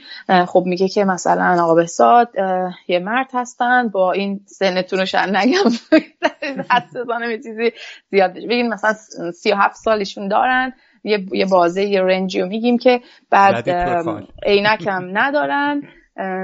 وارد شدن. پنج بگم دو دقیقه رفتن. این, این تیکه از لوازم خونگی این تیکه از لوازم بهداشتی مسیرشون شکلی بود و در نهایت رفتن توی اون تیکه اون بخشی که حساب می‌کنن سی ثانیه حالا سی ثانیه صف هم هست احتمالا وایستادین توی اون صف و بعدش مثلا انقدر دقیقه طول کشیده شاید شما رفتین بیرون از. این مسیر شماست و ما این مسیر رو بدون اینکه بگیم که شما individual یعنی اون فرد رو ما نمیگیم. به خاطر اینکه اینجا اینجا مرزهای data privacy میاد وسط. اینجا مرزهایی که من اگر بیام از تشخیص چهره استفاده کنم و شما رو تشخیص بدم فردایی که برمیگردین تو مغازه بگم ایشون user شماره دو بودن. حالا حتی اسم شما رو هم نمی‌دونم چون من هیچ جایی نپرسیدم اسم شما رو از این و فقط کامراهام شما رو تشخیص داده. ولی اگر شما رو یه جورایی re-identify بکنم دوباره شناسایی کنم این باعث میشه که تو اون مسیر من اومدم data privacy شما رو نقض کردم. و این از نظر حالا احتمالا دوستان آشنا هستند با GDPR که General Data Protection Regulation که یکی از regulation های خیلی سختگیره برای حقوق شخصی توی توی اروپاست الان ولی برای تمام شهروندان اروپایی توی کل دنیا اعمال میشه. تمام محصولاتی که داره ارائه میشه تو هر market ی باید ازش پیروی کنه وگرنه یک جریمه بسیار سنگینی داره. و یکی از محصولات ما که همین PerCV هست مجبور تحت این regulation باشه و ما باید comply اش کنیم و باید باش انطباق پیدا کنیم. و برای همین من anonymous و این anonymous اول این کار می‌کنم ناشناس. یعنی من اگر بیام هر جا شما رو re-identify کنم مجبورم از شما رضایت بگیرم. یعنی مجبورم یه, جا بگم آقا وایسا شما اجازه من میدی که من از صورت شما استفاده کنم. و این نکته جالب اینه که ما توی مسیر توسعه این محصولمون با اون review ی که از architecture مون داشتیم معماریمون داشتیم به نتیجه که اصلا نمی‌تونیم از face استفاده کنیم از صورت. و در واقع هنر شرکت من الان می‌تونم بگم که سه تا چیزه. یکی اینکه ما این journey و مسیر کاربر رو بدون اینکه صورتش رو جای ذخیره کنیم یا ازش استفاده کنیم. بجز اینکه من من لحظه اول از صورت استفاده می‌کنم و ایج و gender رو یعنی سن و جنسیت رو تشخیص میدم. و دیگه دیگه از صورت استفاده نمی‌کنم. صورت رو نمی‌تونم به عنوان یک personalized data استفاده کنم. من نمی‌تونم. می‌خواد اینکه بعد violate نقض می‌کنم بله. اون regulation رو. و این ترکیب رو من استفاده می‌کنم. ولی همچنان شما رو از یک دوربین به دوربین بعدی که چیزی نقطه اشتراکی نداره. این مهمه. نقطه اشتراکی نداره شما رو تشخیص میدم. شما رو تشخیص میدم که از این دوربین رفتیم به دوربین بعدی که یعنی در واقع ترک نمی کنم کسایی که تو حوزه کامپیوتر ویژن هستن الان دقیقا می‌دونم من من در چی حرفم. ترک در واقع من می‌تونم توی اون دوربین تو زاویه دید دوربین نگاه کنم ببینم که این اول تشخیص چهره رو میدم. تشخیص نه face detection انجام میدم. تشخیص نه به عنوان که شناسایی می‌کنم شما کی هستیم و شناسایی می‌کنم که این یک چهره انسانه و اون چهره رو دنبال می‌کنم. ولی وقتی که دید کمرای اول قطع میشه من تو کمرای سوم اگه بخوام شما رو دوباره بخوام اینجوری دنبال کنم نمی‌تونم به که اون فاصله در واقع track شما اینجا دیگه گم شده. و من شما رو می‌تونم با این الان با اون تک... تکنولوژی که ما ساختیم با اون مدل های هوش مصنوعی که ساختیم من می‌تونم شما رو تشخیص بدم بدون اینکه در نظر بگیرم صورتتون رو. و بعد در واقع اون جرنی و مسیرتون رو کامل بتونم با زمانهایی که شما گذروندین جاهای مختلف بیان کنم بگم اطلاع بدم از نظر محصولم. ولیش فردا شما رو نمی‌تونم تشخیص بدم. ما, ما, این, ما, این, ما این چیز رو فقط توی اون حوزه زمانی محدود در نظر می‌گیریم این ویژگی رو. و بعد ما از داریم از کامراهای از دوربین های امنیتی که الان همه جا هستن استفاده می‌کنیم.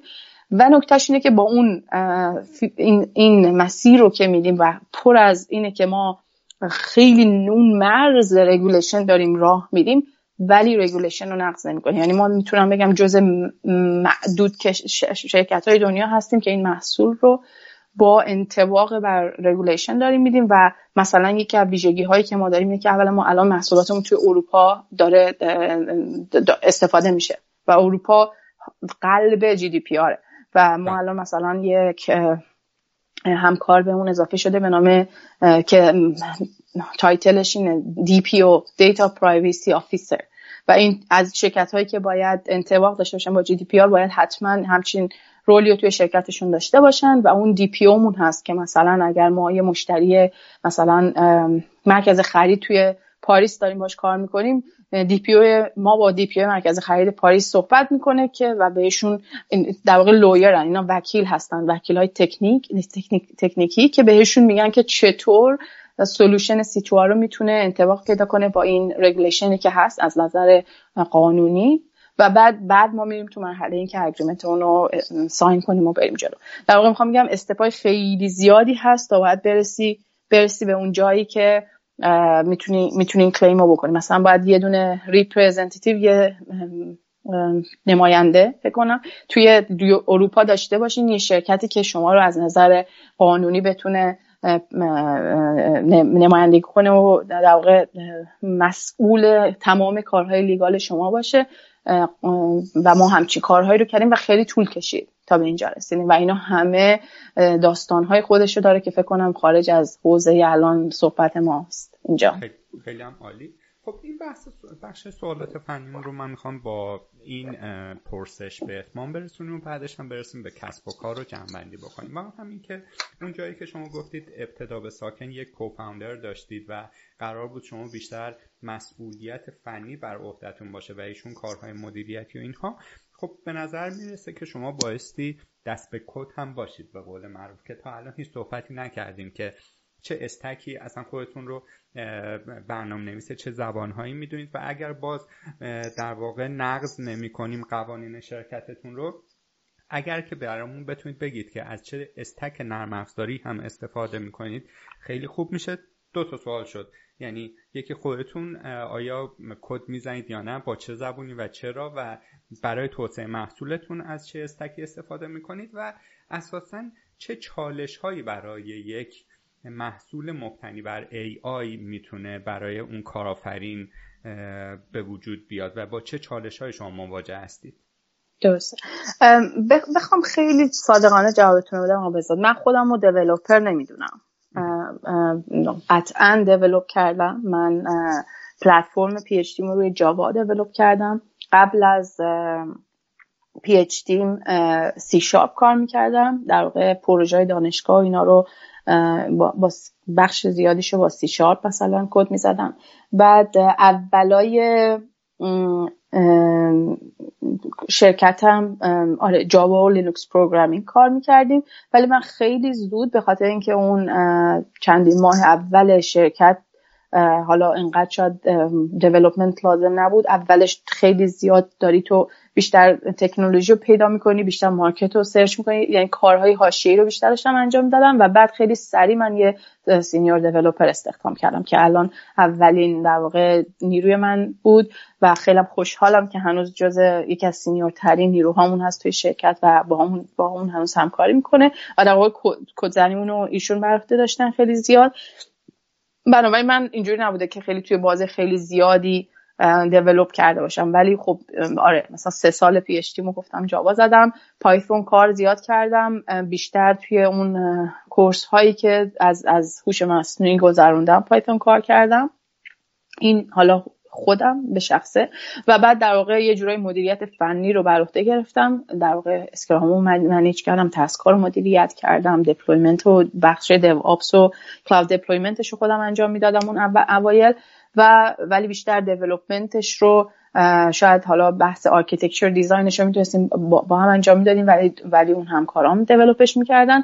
توی الان setup الان شرکتمون محصول اولمون در واقع حالا تا جایی که می‌تونم برم میرم جلو. گفتم messaging system ها رو استفاده می‌کردیم و مثلا RabbitMQ استفاده می‌کردیم Protocol Buffers استفاده می‌کردیم واسه communication اون Apache Storm استفاده می‌کردیم برای برای processing Java base بود stack مون backend مون بیشتر. بخش machine learning مون رو که یه حالا بگم micro server های مختلفی هستن که بخش machine learning رو انجام میدن. همچنان Python استفاده می‌کنیم به خاطر اینکه خیلی کارهای بیشتری داره. یه عالم library های وجود داره که هست و لازم نیست که هی بیایم اینا رو ترجمه کنیم به زبان های مختلف که خیلی کارهایشون رو کم کنه. یعنی Python و core اون AI رو همچنان Python نگه میداریم. JavaScript رو به عنوان frontend مون استفاده می‌کنیم. و حالا در واقع استکمون توی مشابه همینه در واقع همین تو محصول جدیدمون هم همینطور. ولی الان الان اگه بگم بخش اصلی کار شرکتمون رو هم تیم آرندیمون هم تیم دیولپمنتمون شاید بخش زیادیش رو واقعا داریم پایتون کار می‌کنیم. بخاطر اینکه تو این سیستم جدیدمون بخش آیمون خیلی زیاده و همچنان داریم ما روی آی مدل هامون کار می‌کنیم روی ساختن اون لاجیکی که لازمه که همون توضیحی که دادم که یک ری یک, یک یکی از ویزیتورها از یک دوربین به دوربین بعدی که آورلپی نداره این این هنوز چالشی که هنوز داریم بهترش می‌کنیم جوابمون رو. دیگه, دیگه چه سالی بود که جوابتون تو رو ندادم؟ چالش هایی که در توسعه مفهوم خب یکیش گفتید که دیتا پرایوسیه که درسته. میشه گفت که دو تا اپروچ هست اینجا. یا آدم از ترس جریمه رعایت می‌کنه این قانون یا نه واقعا می‌خواد احترام بذاره به حقوق آدما. درسته. از دید فنی می‌خوایم ببینیم چه چالش هایی پیش رو داره. خب درسته. به نظر من به نظر من یکی از بزرگترین چالش های به خصوص استفاده از کامپیوتر ویژن که حالا بخشی از هوش مصنوعی حساب میشه اینه که data ی شما از کجا dataset هاتون کجا یعنی حالا هم تمام کسایی که به نظر من توی دنیای business هستن می‌دونن که یه عالم از dataset ها هستن که available هستن ولی وقتی که برین شما حق حق استفادهش رو ببینید می‌بینید که نوشته برای commercial use نیست. و ما باید بهش احترام بذاریم و واقعا مرز مرز خاصه مرز حساسه یعنی جالبه. اینو اینو خیلی بیشتر من اینجا دارم sense می‌کنم دیگه. مثلا به عنوان مدیر فنی senior research engineer هم میاد میگه که خب ما این dataset رو داریم دانلودم که یعنی می‌تونیم بهش دسترسی پیدا کنیم. بخاطر اینکه اصلا گذاشته مثلا فلان دانشگاه گذاشته رایگان در اختیار تمام محققا ولی گذاشته شرطش رو توی کامرشیال یوز نمی‌تونید استفاده کنید. و ما می‌تونید حساب کنید فقط چقدر ساده است که شما می‌تونید اون لحظه تصمیم بگیرید مدلتون رو شما ترین کنید و اون دیتا ست رو دیگه بذارید کنار. ولی همون تصمیم یه تصمیم خیلی ظریفی هست که جز فرهنگ یه شرکتی میشه از دید من. که من این تصمیم رو گرفتم و میگم که نه ما نمی‌تونیم از این استفاده کنیم. ما نمی‌تونیم ترین کنیم مدلمون رو به اینکه اجازه استفادهش رو نداریم. هیچ جا دیده نمیشه بعدم. ولی این این یک فرهنگ کاریه که من دوست دارم توی شرکتم. اگه یه روزی من نباشم دقیقا همون senior researcher م بره همینو ادامه بده و ببره پایین. که نه ما از این dataset نمی‌تونیم استفاده کنیم. بنابراین شما حساب کنید که تو این دنیای وسیع هوش مصنوعی یک عالم از dataset رو شما نمی‌تونید استفاده کنید. مخصوصا میگم واسه مثلا body detection واسه face detection واسه حالا اون موقع که ما بودیم قبلا که face recognition استفاده می‌کردیم. و حالا گذشته از این که اصلا این اجازه استفادهش تو محیط commercial نیست نکته دومش اینه که شما دارید مثلا از یه دوربینی استفاده می‌کنید که توی محیط تاریک با زاویه از خیلی از بالا در واقع به پایین داره نگاه کنید. محیط مثلا حساب کنید یه دوربین امنیتی رو حساب کنید که در ورود اون شهروند یا حالا یه مغازه‌ای که شما می‌خواید در نظر بگیرید وارد میشید. بعضی وقتا نور خیلی زیاده بعضی وقتا نور خیلی کمه. زاویه دوربین کلی کلی ممکنه نویز محیط وجود داشته باشه. همه ایناش باید توی dataset تون باشه. اگه می‌خواید مدل ای که بعدا می‌سازین خیلی مدل قوی و دقیقی باشه درسته و تمام اینها رو شما حساب کنید چالش های واقعی میاد ملموس شما باش سر کله می‌زنید که با توجه و با احترام به data privacy شما از چه data هایی می‌تونید استفاده کنید؟ چون الزاما این شکلی نیست که شما کمراتون رو نصب کردین توی فلان مرکز خرید و سیستمتون داره استفاده میشه ولی ممکنه اجازه استفاده از اون داده رو برای train کردن مدل هاتون نداشته باشید. اینو همش برمیگرده به اینکه شما اون agreement ی قراردادی که بستین آیا تونستین حق استفاده از اون data رو برای training تون بگیرید یا نه که خودشون ترم های بزرگی هست توی business که باید باشون سر کله بزنید.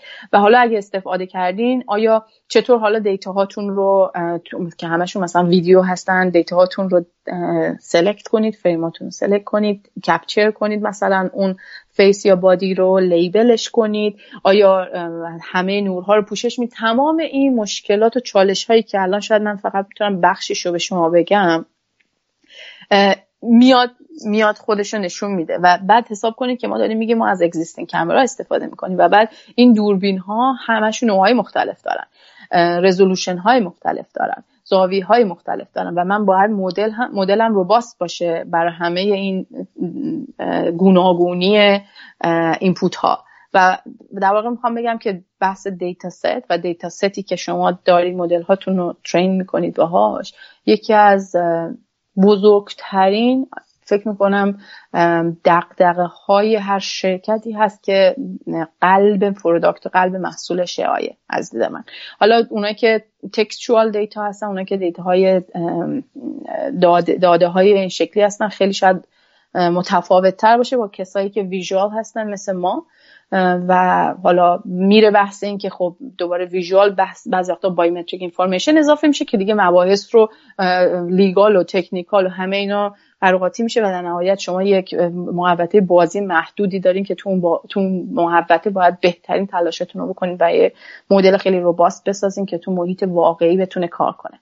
و اینا رو من چلنجش رو به چشم دیدم. یعنی دقیقا دونه دونه ما دپلویمنت هایی که کردیم مثلا می‌دیدیم که ای با اینجا خیلی تاریکه و حالا چه چالش چه چالش هایی داریم. این دوربین چقدر متفاوته با اون دوربین؟ و اینا رو به نظرم خیلی جا خیلی جالبه که آدم فکر کنم شاید مخصوصا اکادمیک و محیط واقعی خیلی دنیای متفاوتی شیم دیگه برای من مهم نیست که من 1.5% بیام accuracy مدل face رو بهتر کنم. که مثلا دقیق تر باشه مثلا false positive هم کمتر باشه. برای من مهمه که آیا محیط مدلم اصلا کار می‌کنه وقتی من توی محیطی که تاریکه؟ آیا من محیطی که reflection نور وجود داره آیا اصلا مدل من کار می‌کنه؟ یعنی دغدغه ها اصلا میرن دغدغه های واقعی میشن از دید من تا دغدغه های اکادمیکی که شاید نمی، نمی‌خوام نمی‌خوام احترام بی احترامی کنم به کار اکادمیک ولی می‌خوام بگم که سطحش خیلی متفاوته وقتی که دوتا دنیا رو هم مقایسه کنیم. خیلی هم عالی. خب اگر اجازه بفرمایید ما از شما قول گرفته بودیم که یک ساعت و نیم از time گرانبهاتون رو بگیریم که تا الان تموم شده ولی کلی از سوالامون مونده. اجازه می‌دید هم با همین فرمون باز ادامه بدیم؟ فعلا آره من الان حالا خیلی هم بخوام راحت باشم با شما و شنوندگانتون. خواب بچم هنوز. خب, خب می‌تونیم ادامه بدیم. وارد حوزه کسب و کار بشیم. من یه کوچولو مزاح بکنم. یکی دو بار شما از ذهنتون پرید. ناخداگاه که آیا مرد این کار هستی؟ گفتم. خودتون رو اصلاح کردید گفتید آیا یعنی سر شوخی از اونجا باز کردید که یه ذره نگاه فمینیستیتون رو توی پادکست بگنجونید؟ که اشکالم نداره. می‌خوام حالا سوال رو اینجوری شروع بکنم که در مورد چالش هایی که بانوان در فضای آیتی دارن می‌خوایم یه ذره صحبت بکنیم. خب اگر به نظر می‌رسه که نیم نگاهی اگر به فضای استارتاپی و فضای کسب و کار داخل ایران داشته باشیم بهتره. یعنی شما با این ذهنیت صحبت کنید که مخاطب شما الان یک خانومیه. مثل خودتون که داخل ایران داره به این گپ و گفتگو ما گوش میده.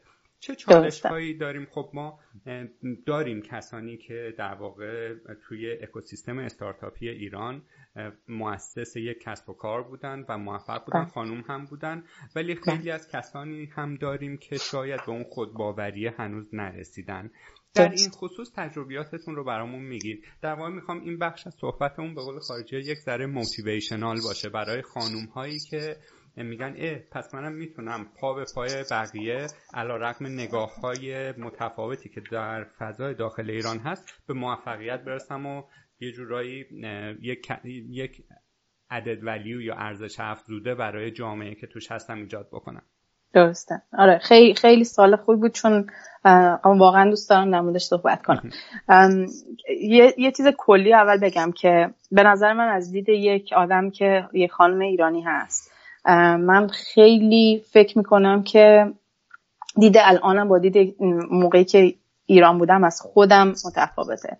و از خودم از توانایی هام از اون دیدی که اطرافیان به هم, به هم دارن متفاوته. و یه جورایی شاید فکر می‌کنم بگم یه جورایی توی یه انزوا بودم شاید توی ایران. حالا من نوعی من من یک خانم ایرانی نمی‌خوام بگم من سوده. و الان اومدم جایی که می‌بینم که خب خودم رو با خانم های دیگه مقایسه می‌کنم اینجا خودم رو با محیط های دیگه مقایسه می‌کنم. در واقع مثلا اینی که یک خانم فنی هستم از ایران اومدم. همینی که ما الان توی ایران موقعی که من درس می‌خونم و الانم مطمئنم هنوز همیشه ما تقریبا 60 70 درصد ورودی های مهندسی کامپیوتر نرم افزار بهشتی خانم بودن. مردها اجوری توی اقلیت بودن و اینو میای می‌بینی که چقدر بارونه است توی دنیای اینجا غرب که خودشو از ما هم جلوتر می‌دونه. و این چیزیه که من اصلا با افتخار در موردش همیشه حرف می‌زنم اینجا.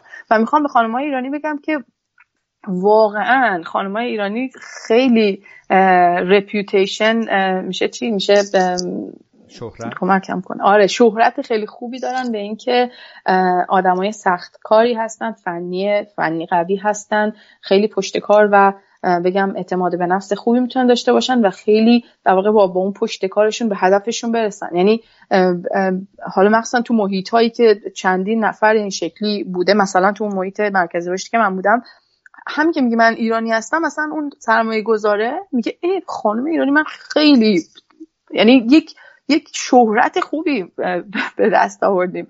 حالا من نمیگم همه جاها این شکلیه و می‌خوام فقط می‌خوام بگم که بدونید که چقدر قابلیت هاتون زیاده که که ما متاسفانه شاید دید متفاوت تری تو ایران داشتیم داریم و داشتیم. یعنی من یادم مصاحبه فنی که من رفتم و شوهرم رفتیم با هم توی شرکت بعد یه سابقه تحصیلی مشابه یعنی اصلا تمام کارهامون مشابه ما پروژه رو با هم انجام می‌دادیم.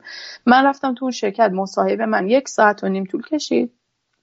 از ریز ترین سالات دیتا استراکچر گرفته تا تمام دومین نالجی که من اون موقع باید لازم داشته باشم برای اون شروع کار و سختترین تجربه که شاید من اولین مصاحبه جدی کارم داشتم من تجربه کردم اون یک ساعت و نیم با مدیر فنی حالا اون شرکتی که مصاحبه کردیم به جای شوهر اومد بیرون گفت چقدر چقدر مصاحبه من ساده بود؟ چی بود؟ گفت چی تقریبا دو تا سوال پرسید. مدیر بعد دیگه, مثلا شروع کردم برنامه که خب هدف چیه؟ اینجا چیه؟ اونجا اصلا به چرا به نظرتون؟ نه اینکه اون دو دو تا سوالش رو خیلی خوب جواب داده و من ندادم. اتفاقا من مسابقه خیلی خوبی داشتم به نظر من. به خاطر اینکه این نگاه این شکلیه که شما یه خانم هستین و ممکنه فنی قوی نباشین. و به نظر من من به نظرم صلاحیت مهمه. نه اینکه فقط به خاطر اینکه شما خانم هستین باید مثلا برین توی شرکت شما به خاطر این خانم هستین باید یه سری چیزهای خاص داشته باشین. باید صلاحیتش رو داشته باشین. یعنی جذب نیرو همیشه بر اساس صلاحیت باشه. ولی متاسفانه اون دیده تاثیر می‌ذاره. اون دیده تاثیر می‌ذاره شما اعتماد به نفستون کمتر میشه. اون دیده تاثیر می‌ذاره شما کمتر دیده میشید توی سری جاها قابلیت هاتون فرصت هایی که به شما داده میشه. و اینا همه جای دنیا تقریبا هست. من همه جا تجربه های مختلف داشتم ولی خب دیدهای متفاوت. یعنی مثلا میگم حالا از من متاسفانه خیلی آشنایی با محیط الان کارآفرینی ایران ندارم. و می‌دونم که خانم های زیادی هستن که باعث افتخار من هستن که واقعا دارن اونجا تلاش خیلی زیادی می‌کنن موفقیت های زیادی به دست آوردن و واقعا من تحسینشون می‌کنم. ولی چون الان دیدی ندارم. الان دیدی ندارم که توی ایران اگر به عنوان یک فاوندر خانم برین شما مثلا ایدتون رو پیچ کنید جلوی اینوستور یه سرمایه گذار آیا شما رو نگاه می‌کنه به اینکه شما یه خانم هستین آیا می‌تونید می‌تونید مدیر عامل خوبی باشید یا نه؟ نمی‌دونم. اینجا همچنان متاسفانه یک دیدای کوچیکی هست ولی برای همین مطمئنم که توی ایران هم یک ضریبی از اونا هست. ولی از دید من باید تو عمل نشون داد کار از دید من باید اینا رو سعی کنید بپذیرید. یعنی سرخورده آدم نشه با این با این چیزها. و بیا تو عمل ثابت کنه که من می‌تونم خانم باشم حاملشم بچه داشتم و همچنان شرکتم رو مدیریت کنم. من همچنان می‌تونم برم مرخصی زایمان و برگردم و به همون قوت قدرت و اون مدیریت و رهبریمون داشته باشم توی اون شرکت. و این این اعتماد به نفس این پشتکار رو بگم دلگرمی به نظر من از اطرافیان میاد. به نظر من از آدم های میاد که اطرافشون هستن. من من یه, یه چیزی دارم که به نظرم خیلی مهمه توی توی موفقیت همه آدم ها من الان اصلا نمی‌خوام اینجا فقط مخاطب خانم بذارم. ولی مثلا من یه روزی اومدم یه کتابی به نام لین اینو از شیر سندک سی او او فیسبوک گوش کردم انقدر من این کتاب روی من تاثیر گذاشت. یعنی انقدر تاثیر گذاشت که توصیه می‌کنم حتما چه خانم چه آقاین گوش بدین. لین این با شرل سندبرگ که من اصولا آدیو بوک گوش میدم چون خیلی فرصت کم دارم که کتاب رو بخونم. به خاطر اینکه من به این نتیجه که ای این پس این سوپر وومن نیست این خانم. خانمی که اینقدر موفق از نظر کاری دو تا بچه داره که بعضی وقتا خیلی جالبه. توی یکی از بخش کتابش میگه که مثلا یه, یه بار من مسافرت بودم بچه‌ها مجبور بودم سفر کاری ببرم شوهرم نمی‌تونست نگرشون داره و بعد رفتیم توی مسافرت و اومدم برم جلسه دیدم ای تو سر بچه من مثلا شپش کرده. حالا چیز کوچولویی که خودش کتاب میگه. من یه خیلی مثال کوچیکه ولی می‌خوام بگم که ای این شکلی نیست که همه چی پرفکته و این خانم تونسته همه چی رو پرفکت ببره جلو. این این پرفکشنیست بودن و آدم باید بندازه دور که من می‌تونم مادر خوبی باشم من می‌تونم همسر خوبی باشم من می‌تونم مدیر عامل خوبی باشم من می‌تونم کوفاندر و فاوندر خوبی باشم و می‌تونم همشون رو واقعا گود ایناف باشم یعنی به اندازه کافی خوب باشم و این به نظر من باید بعد آدم خودش کار کنه. من خودم آدمی هستم که تمایل دارم به اینکه یه کاری به, به, به طور احسن انجام بدم. ولی هم هی دارم با خودم با, با اینکه با روانشناسم صحبت می‌کنم سعی می‌کنم این رو هی به اون خودشناسی برسم که ببینم کدوم برای زندگی فعلی من بهتره و چطور من خودم بتونم کسی کنم که راضی باشم به شرایط این پرفکت کاری زندگی و و به نظر من این می‌تونه خیلی تاثیرگذار باشه توی اهداف شما توی رسیدن به جایگاه های بزرگ. به خاطر اینکه آدم دل, دل سرد نمیشه. از همون اول نمیگه من نمی‌تونم. اینجوری نیست که بگم من که شرل سندبرگ نیستم. من اتفاقا الان میگم که شرل این کار کرده چرا من نتونم بشم شرل سندبرگ نمیگم خودخواهم الان نمی‌خوام خودم رو یه جوری ببرم که مخاطبین تو فکر کنن مثلا چقدر زیادی اعتماد دارم نه می‌خوام بگم که بعضی وقتا اتفاقا خودم رو می‌ذارم جای کسایی که می‌شناسم و می‌دونم که تو سطح من هستن. شما هم همین کار بکنید یکی بیاین pick کنید بگین که خب آقا بگه من فلانی. مشابه فلانی هم. فلانی این کارو کرده پس منم می‌تونم. ممکنه فلانی خوششانس بوده باشه این کارو مثلا توی زمان کمتری تونسته انجام بده. یه چیزی توی right time right moment بوده رایت پلیس بوده. ولی من می‌تونم حالا توی شرایط سناریوی دیگه این کار رو انجام بدم. خیلی به من این کمک کرده. و اینو باید باور کرده باشی از از از دل و جون. و خب یه سری فاکتورهای بیرونی هم میاد وسط. دوباره حالا خانم بودن می‌تونه اینجا تاثیر بذاره ولی من نمی‌خوام اصلا رو جنسیت خاصی حرف بزنم. اینی که اولا گفتم روی به خودتون ایمان داشته باشید به خاطر کارهای قبلی که کردیم. نه به خاطر اینکه من این این کار رو در قبلا انجام دادم پس می‌تونم این کار بکنم. انقدر کم پیش میاد که شما تو اون شرایط تمام فاکتورها رو در نظر بگیرید و این کار مشابه کاری بوده باشه که قبلا شما کرده باشه. بنابراین باید اون اعتماد به نفستون درست باشه. بعد بیاین خودتون رو اینو اینو جدی خیلی توصیه می‌کنم بهتون. بیاین خودتون رو بذارید در کنار فقط آدم هایی که اعتماد به نفستون رو زیاد می‌کنن. یعنی من اینو می‌تونم با طلا بنویسم بزنم روی یه جا خودم بدونم که چقدر یکی از های موفقیت تا حدی که موفق بودم بوده. به خاطر اینکه کسایی که اومدن بوست کردن انرژی منو به هم انرژی مثبت دادن به هم اعتماد به نفس دادن. گذاشتمشون توی اولویت اولی که باهاشون باشم کنارشون باشم و مخصوصا تو شرایط سخت زندگی. و کسایی که از اون ور هی فقط دلمو خالی کردن. آیا تو این کارو می‌تونی؟ آیا تو واقعا می‌تونی این کارو بکنی؟ تو واقعا اگر مثلا یک developer خیلی senior نباشی. آیا می‌تونی پلتفرم پی اچ تو بنویسی؟ من کسایی رو داشتم این شکلی بهم به گفتن. من با اونا دیگه رابطه ای نداشتم. نه اینکه بخوام اونا رو بیام تحلیل کنم جواب بهشون بدم که نه من می‌تونم من می‌تونم. چون تو سه بار می‌تونی بکنی. اگه اون خیلی از تو پشت کارش بیشتر باشه اون بیشتر می‌تونه انرژی تو رو کم کنه. و خیلی راحت من گذاشتمشون کنار معدبانه و با احترام. که من وقت نداشتم ببینمشون دیگه. من وقت نداشتم تو باشون یه چای بخورم. بخاطر اینکه من فقط انرژیم کم میشه من فقط اعتماد نفسم کم میشه بنابراین دور خودتون رو خودتون انتخاب کنید. و این کسایی رو انتخاب کنید که به شما ایمان دارن. کسایی رو انتخاب کنید که انرژی به شما میدن اعتماد به نفستون رو زیاد می‌کنن. میگن تو می‌تونی. و امیدوارم این این ست کسایی باشن مثل همسر شما. امیدوارم این ست ستی باشه مثل پدر شما مثل برادر شما مثل خواهر شما مثل کسای نزدیک چون یه سری از خانواده رو که آدم به نظر من نمی‌تونه حالا بذاری کنار بگم انرژی منو می‌گیری فلان. ولی دوستا رو آشناها رو این کارو می‌تونی بکنی ولی اگر شما همسرتون کسی باشه که بزرگترین منبع انرژی مثبت برای شما باشه خیلی مهمه. چه چه حالا خانم باشین چه چه آقا باشین. به خاطر اینکه شما تو هر لحظه از زندگی که کم میارید می‌تونید این انرژی رو با با گفتگوی با اون آدم بوست کنید بیارید بالا. و و من توی پرانتز بگم که واقعا امیر برای من این شکلیه. و من یکی از بخوام از از یه نفر توی زندگی ممنون باشم شوهرم هست.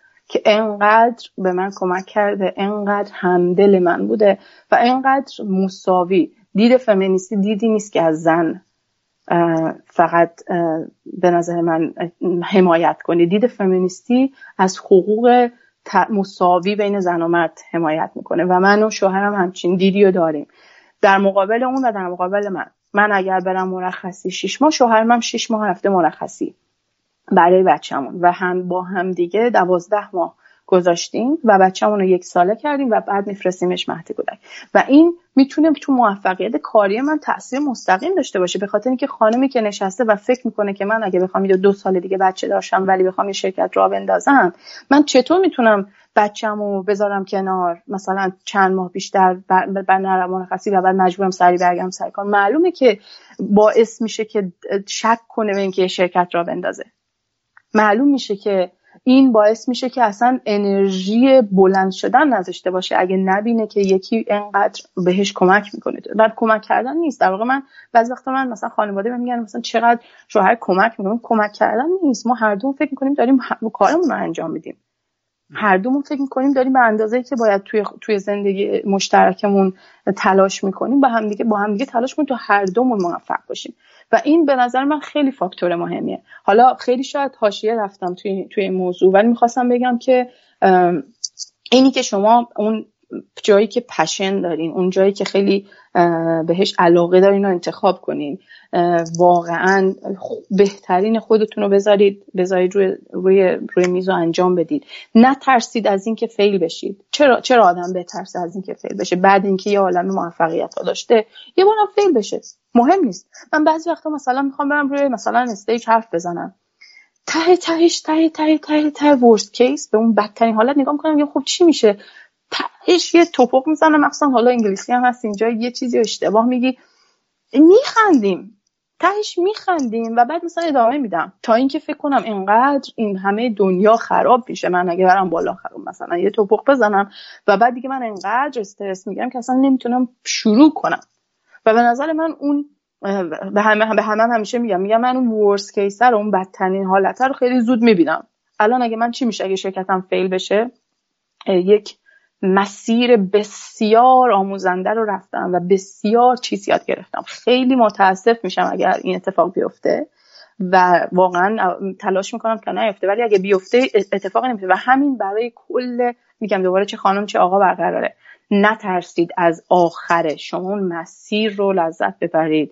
یک همراه داشته باشید که اون مسیر رو کمک کنه. یه در واقع یه جورایی بگم استارتاپ مثل یه ماراتون میمونه که که که حالا شاید خانم ها بیشتر اون وقتی که مثلا توی ماراتون هستی آدما هی میان وسطش میگن تو می‌تونی تو می‌تونی تو می‌تونی. هی مثلا وسط هی تیکه به تیکه. و اتفاقا این سری آدما اصلا اینقدر تو دویدی تو اصلا تواناییشو نداری. تو اصلا خانومی تو باید بشینی تو خونه. به نظر من این شکلی یه ماراتونیم که ما داریم توش میدویم با آدما با مردا مساوی دوتایی شروع کردیم از یه جا خط. و ما به جای اینکه کسایی رو داشته باشیم که ما رو تقویت کنه انرژی و اعتماد به نفسمون در واقع یه جاهاییه. من نمی‌خوام بگم همه جا. یه جاهایی اینو میگن آقا تو اصلا تو تو بچه داری برای چی میری سر کار؟ تو اصلا حامله ای چرا میری سر کار؟ من تا دو هفته یک هفته تقریبا قبل از بچه دار شدنم کار می‌کردم. به همم روز اولش گفتم که منو اصلا آدمی نبینید که من بار دارم من همچنان کسی هستم که دارم به اندازه ای که واقعا در توانش از کار می‌کنم. اگه لازم باشه جای خودم میشینم میشینم. لازم نیست شما به فکر من شما نمی‌خواد صندلی به من آفر بدید. شما نمی‌خواد یه عالم کار رو به من نگید به خاطر اینکه من بار دارم. اصلا شما نباید ببینید که من بار من این دید فر... فرهنگ کاری رو تو شرکتمون جا انداختم. که اگه یه خانم دیگه هم اومد اینجوری بود با یه دید یه جورایی دلمون بسوزه نباشه. و اینا نکته نکتهش برای من می‌دونم دغدغه خانم هایی که دارن به حرف من الان گوش میدن. من می‌دونم که اگه کسی می‌خواد شروع کنه و داره فکر می‌کنه من اگه مثلا ازدواج کنم بخوام بچه دار چی کار کنم با کارم؟ همراه خوبی بسازید تو زندگیتون با یارتون با شوهرتون با مادرتون با برادرتون و اونا باعث بشن که به یه ساپورت سیستم در واقع یه سیستم پشتیبانی داشته باشید که اونا همش بهتون کمک کنن تو شرایط سخت. و اون مسیر خیلی دشوار رو که می‌تونه از دید سرمایه گذار باشه از دید جذب نیرو باشه. یعنی استخدام می‌خوایم بکنیم. من مصاحبه هایی کردم که واقعا می‌فهمم که نیر داره منو به دید یه خانم نگاه می‌کنه. آخر مصاحبه به میگه راستی من هیچ مشکلی ندارم با این خانمی کار کنم. نگفتم اینا میگم خب آخه همینی که تو دیدی اینو باعث میشه که یعنی یعنی می‌دونم که مشکل داری که اینو میگی. یعنی در واقع جالبه قشنگ. من یه چیز دارم یه اصطلاح دارم بهش میگم gender blind یعنی باید کسایی که میان توی شرکت ما اصلا نبینن جنسیت رو به خاطر اینکه اگر تو هر طرفش رو ببینی هر طرفش رو بیای بگی که خب این خانم رو بگیریم به خاطر اینکه خانم دیگه بذاریم مثلا diversity گوناگونی شرکتمون بره بالا. اشتباه این این این, این از بدترین کاریه که من می‌تونم در حق زنا بکنم. به خاطر اینکه اگه اون خانم بیاد و صلاحیت کافی نداشته باشه مثلا فنی باعث میشه که دیدی مثلا خانم این شکلی بود. تو ایران هم همیشه. همه جا. به نظر من باید صلاحیت اول اول باشه. بعد حالا تلاش کنیم که بیایم انرژی بدیم. تلاش کنیم بیایم فقط کمک کنیم. مثلا خانمایی که می‌خوان بگم مثلا رزومه بفرستن بفرستن به خاطر اینکه اصولا خانم‌ها وقتی نگاه می‌کنن اگر job job description مثلا 100 درصد چیزی خواسته. اگر اونا مثلا 60 درصد 70 درصدش رو پوشش میدن apply نمی‌کنن. به خاطر اینکه فکر می‌کنن نمی‌تونن توانایی اینو نداشتن. در صورتی که مردا این شکلی نیستن. اینا رو من نمیگم. اینا رو دارن تحلیل و داده ها دارن میگن. و بیشتر کار ما کار ما اینه که بیایم یه جورایی اونایی که apply نمی‌کنن رو انگیزه بدیم apply کنن و بعد بیایم حالا مصاحبه فنی کنیم ببینیم کدومشون صلاحیتشون بیشتر بنابراین هنوز به نظر من خانم ها این این این خودباوری رو باید خودشون بیشتر بیشتر چیز کنن ارتقا بدن و قوی تر کنن. تا برسن به جایگاهی که اون مسیر ماراتونه مسیری باشه که مسیر یکسان باشه واسه خانم و آقا. درسته که من من باردار میشم درسته که من باید شیر بدم بچه‌مو ولی این یه, یه سری فاکتورهایی که بر اساس بدن تو این شکلی هست. ولی فاکتورهای دیگه که من نباید کسی باشم که دو سال زندگی رو برای بچه‌م می‌ذارم.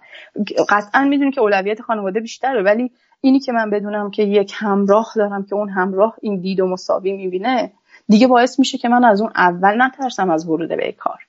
خلاصه فکر کنم حالا نمی‌دونم کامل توضیح دادم یا نه ولی یه،, آره. یه چیزی که فکر می‌کنم بخوام ببندم این موضوع رو بیشتر برای خانم ها من اگه بخوام یک کتاب توصیه کنم. یه کتاب تا حالا توصیه کردم. ولی بخوام بگم یه کتاب اول یه کتاب دوم این کتاب اوله که برای خانم هایی که سر کار میرن الان به نظر من یه کتاب هست به نام من اسمش رو به انگلیسی می‌خونم. نمی‌دونم ترجمه فارسی شده یا نه. می‌تونم چک کنم. ولی حالا یه قول می‌تونم بدم توی پادکست شما آقا بذار. خب اسم کتاب اینه که Nice Girls Don't Get the Corner Office. بای لویس فرانکل. من این اسمو می‌تونم به آقا بساد بدم. آقا بساد فکرم کامنت می‌تونم بذارم. درست آقا بساد بله حتما. آره. این کتاب میاد صد تا unconscious میستیکی که یعنی یعنی اشتباهات غیر متعقبه نه. حالا آنکانشسی که شما به عنوان خانم انجام میدین تو محیط کاریتون و می‌تونه بسیار براتون بعد تموم بشه رو گوش زد می‌کنه و سلوشن بهش بهتون میده. و اینقدر جالبه. می‌رسه یه جایی که ای من این کارو می‌کنم. و اصلا نمی‌دونستم که این یه مشکله.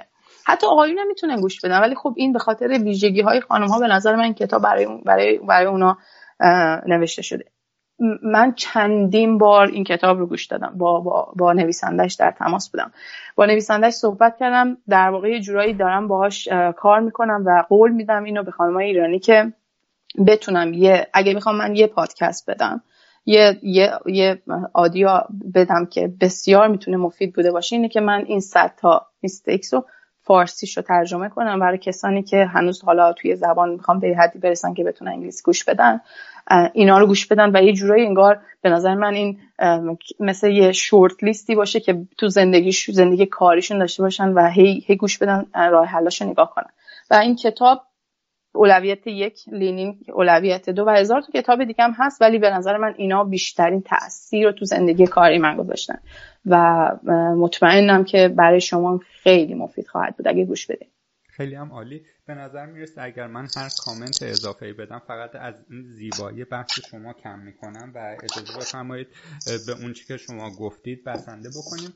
و من سوال بعدیم رو که مرتبط به نوعی هم مرتبط با این در واقع می‌خوایم که سوال بعدی آقایون هم بیان زیر چتر صحبت های شما و هر دو طرف رو شما هدف قرار بدید. خب من می‌خواستم بگم که شما در ابتدای فرمایشاتون یک شمایی از تجربه کار با اکوسیستم کانادایی گفتید که گفتید اینجا چون از ملیت های مختلفی هستن دیگه سورپرایز نمیشن وقتی می‌بینن که مثلا شما یه خانم ایرانی هستید تو اینها.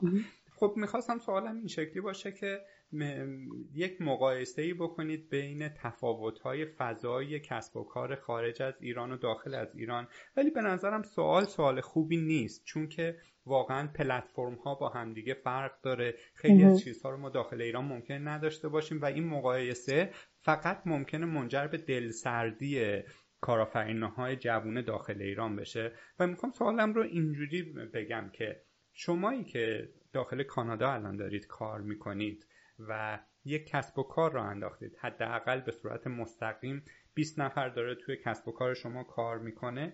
چه تجربیاتی تا الان کسب کردید که می‌دونید مبتنی بر کالچر یا فرهنگ نیست و اونها رو می‌تونید لیست بار به من نوعی که داخل ایران هستم منتقل بکنید و از فردا من اینها رو بتونم تو شیوه رهبری تیمم مدیریتم تیمسازی اچ آرم دخیل بکنم و شرکتم رو شبیه یک شرکتی که توی یک کشور جهان اول داره مدیریت میشه پیش ببرم و داخل ایران یک جزیره درست کنم که آدما عاشق کار کردن توش باشن.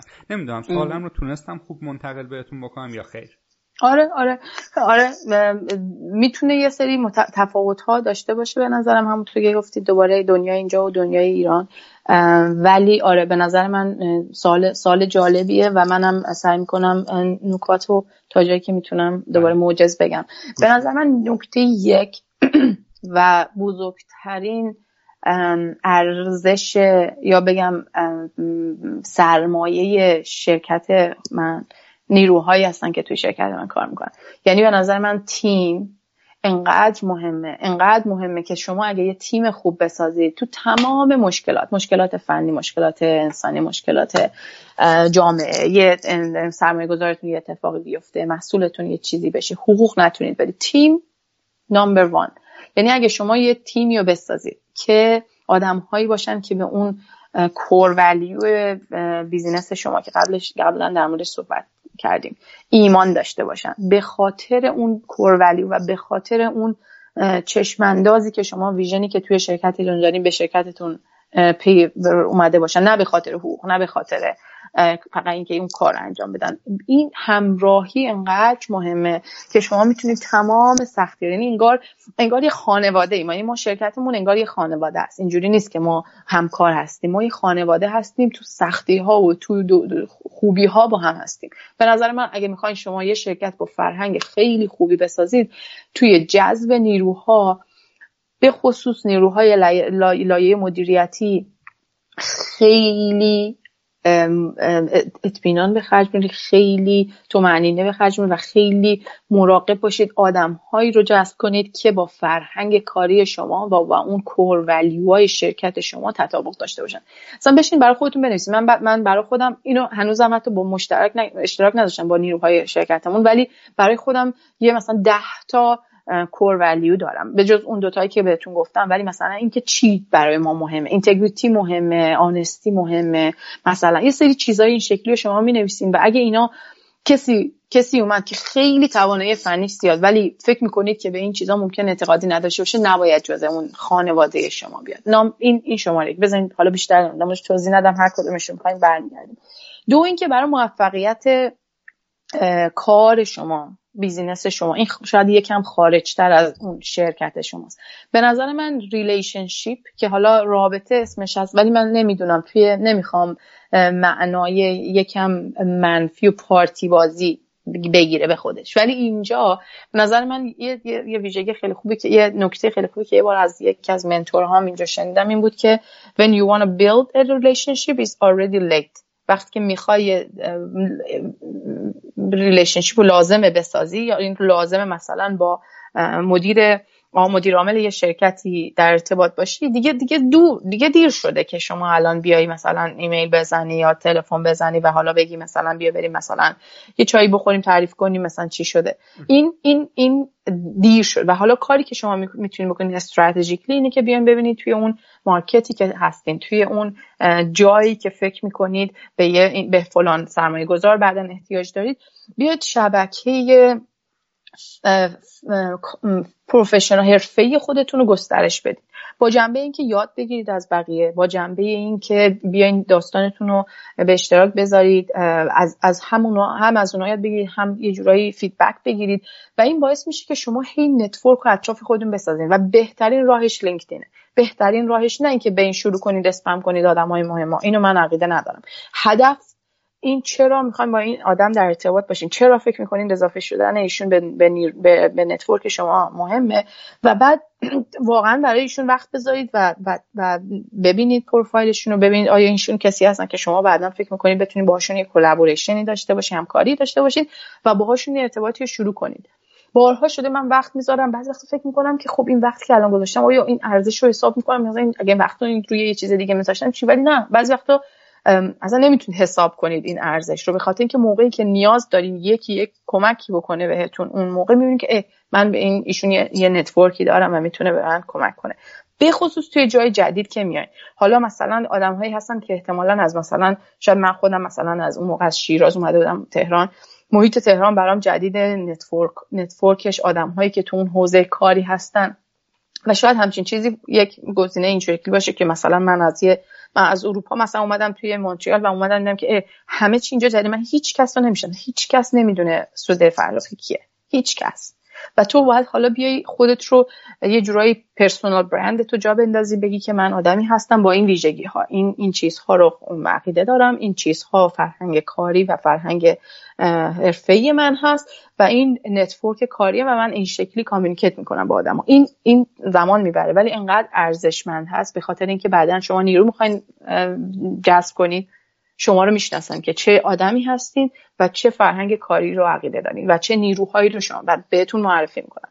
می‌خواین مشتری پیدا کنین یکی می‌تونه کمکتون کنه. من الان دارم با یه عالم آدم خارج از حوزه کانادا توی توی حتی Middle East Europe آمریکای شمالی. یه عالمه جاها کار می‌کنم با آدم هایی که قبلا من یه سری بر اساس اون market ی و اون اون حالا network ی که تونستم گسترش بدم یه relationship ی ساخته بودم توی حالا لینکدین و اونا دارن الان کمک من می‌کنن و دارن یه جورایی به فروش محصول من سرعت میدن. و اینا الان ساده است برای من به خاطر اینکه من شاید انرژی گذاشتم روش قبلا. و این چیزی که به نظر من تو حوزه استارتاپ تو حوزه حالا به خصوص حالا میگم استارتاپ خیلی مهمه ولی تو حالا هر کار حرفه‌ای می‌تونه می‌تونه مهم باشه. خودتونم یه جورایی به نظر من این شکلی باشید که سخاوتمند باشید تو وقتتون که بتونید به آدم ها کمک کنید راهنمایی کنید. اگه کسی اومد گفت میایی مثلا به من یه کمکی بکنیم مثلا بیزینس مدلمون رو مثلا درست کنیم. شاید اگه شما مثلا این کارو کرده باشین الان شاید شاید فکر کنید که چی یاد نمی‌گیره ولی این خیلی چیزها یاد می‌گیرید بنابراین به نظر من سعی کنید این زمانتون رو سخاوتمندانه با بقیه به وقت بذارید. بالاخره باید مدیریتش کنید ولی این باعث میشه که بعدا فرصت هایی براتون پیش بیاد که اصلا خودتون فکر می‌کنم فکر می‌کنم نمی‌دونید.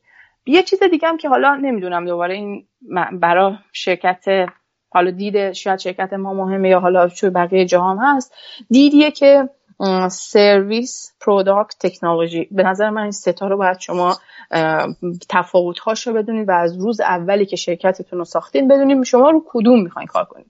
یه شرکتی که سرویس قبلش گفتم خیلی خیلی ریسک کمتری داره. سریع می‌تونه به یه جایی برسه که سود داشته باشه و شما شاید به, به پول سرمایه گذاره احتیاجی نداشته باشید واسه اینکه زنده بمونید.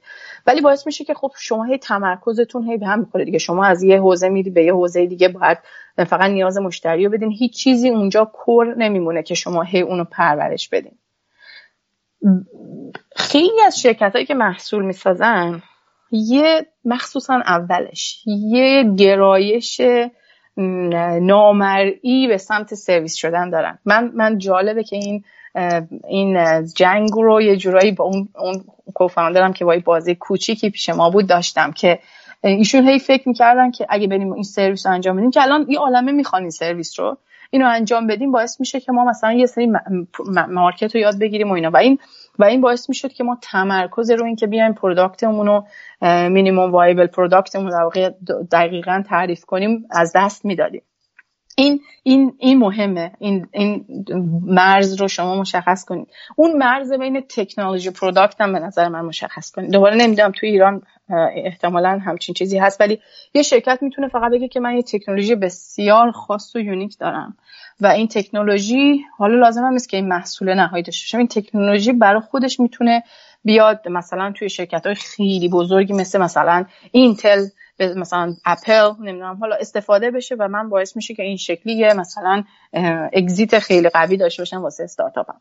و مثلا مثلا به محصولم فکر نکن همش بره دنبال این که بیاد این به آقا مثلا به intellectual property مثلا نمی‌دونم ترجمه درستش چیه. همچین چیزایی رو بیاین مثلا پتنت کنید و این ازش محافظت کنید. بفرمایید.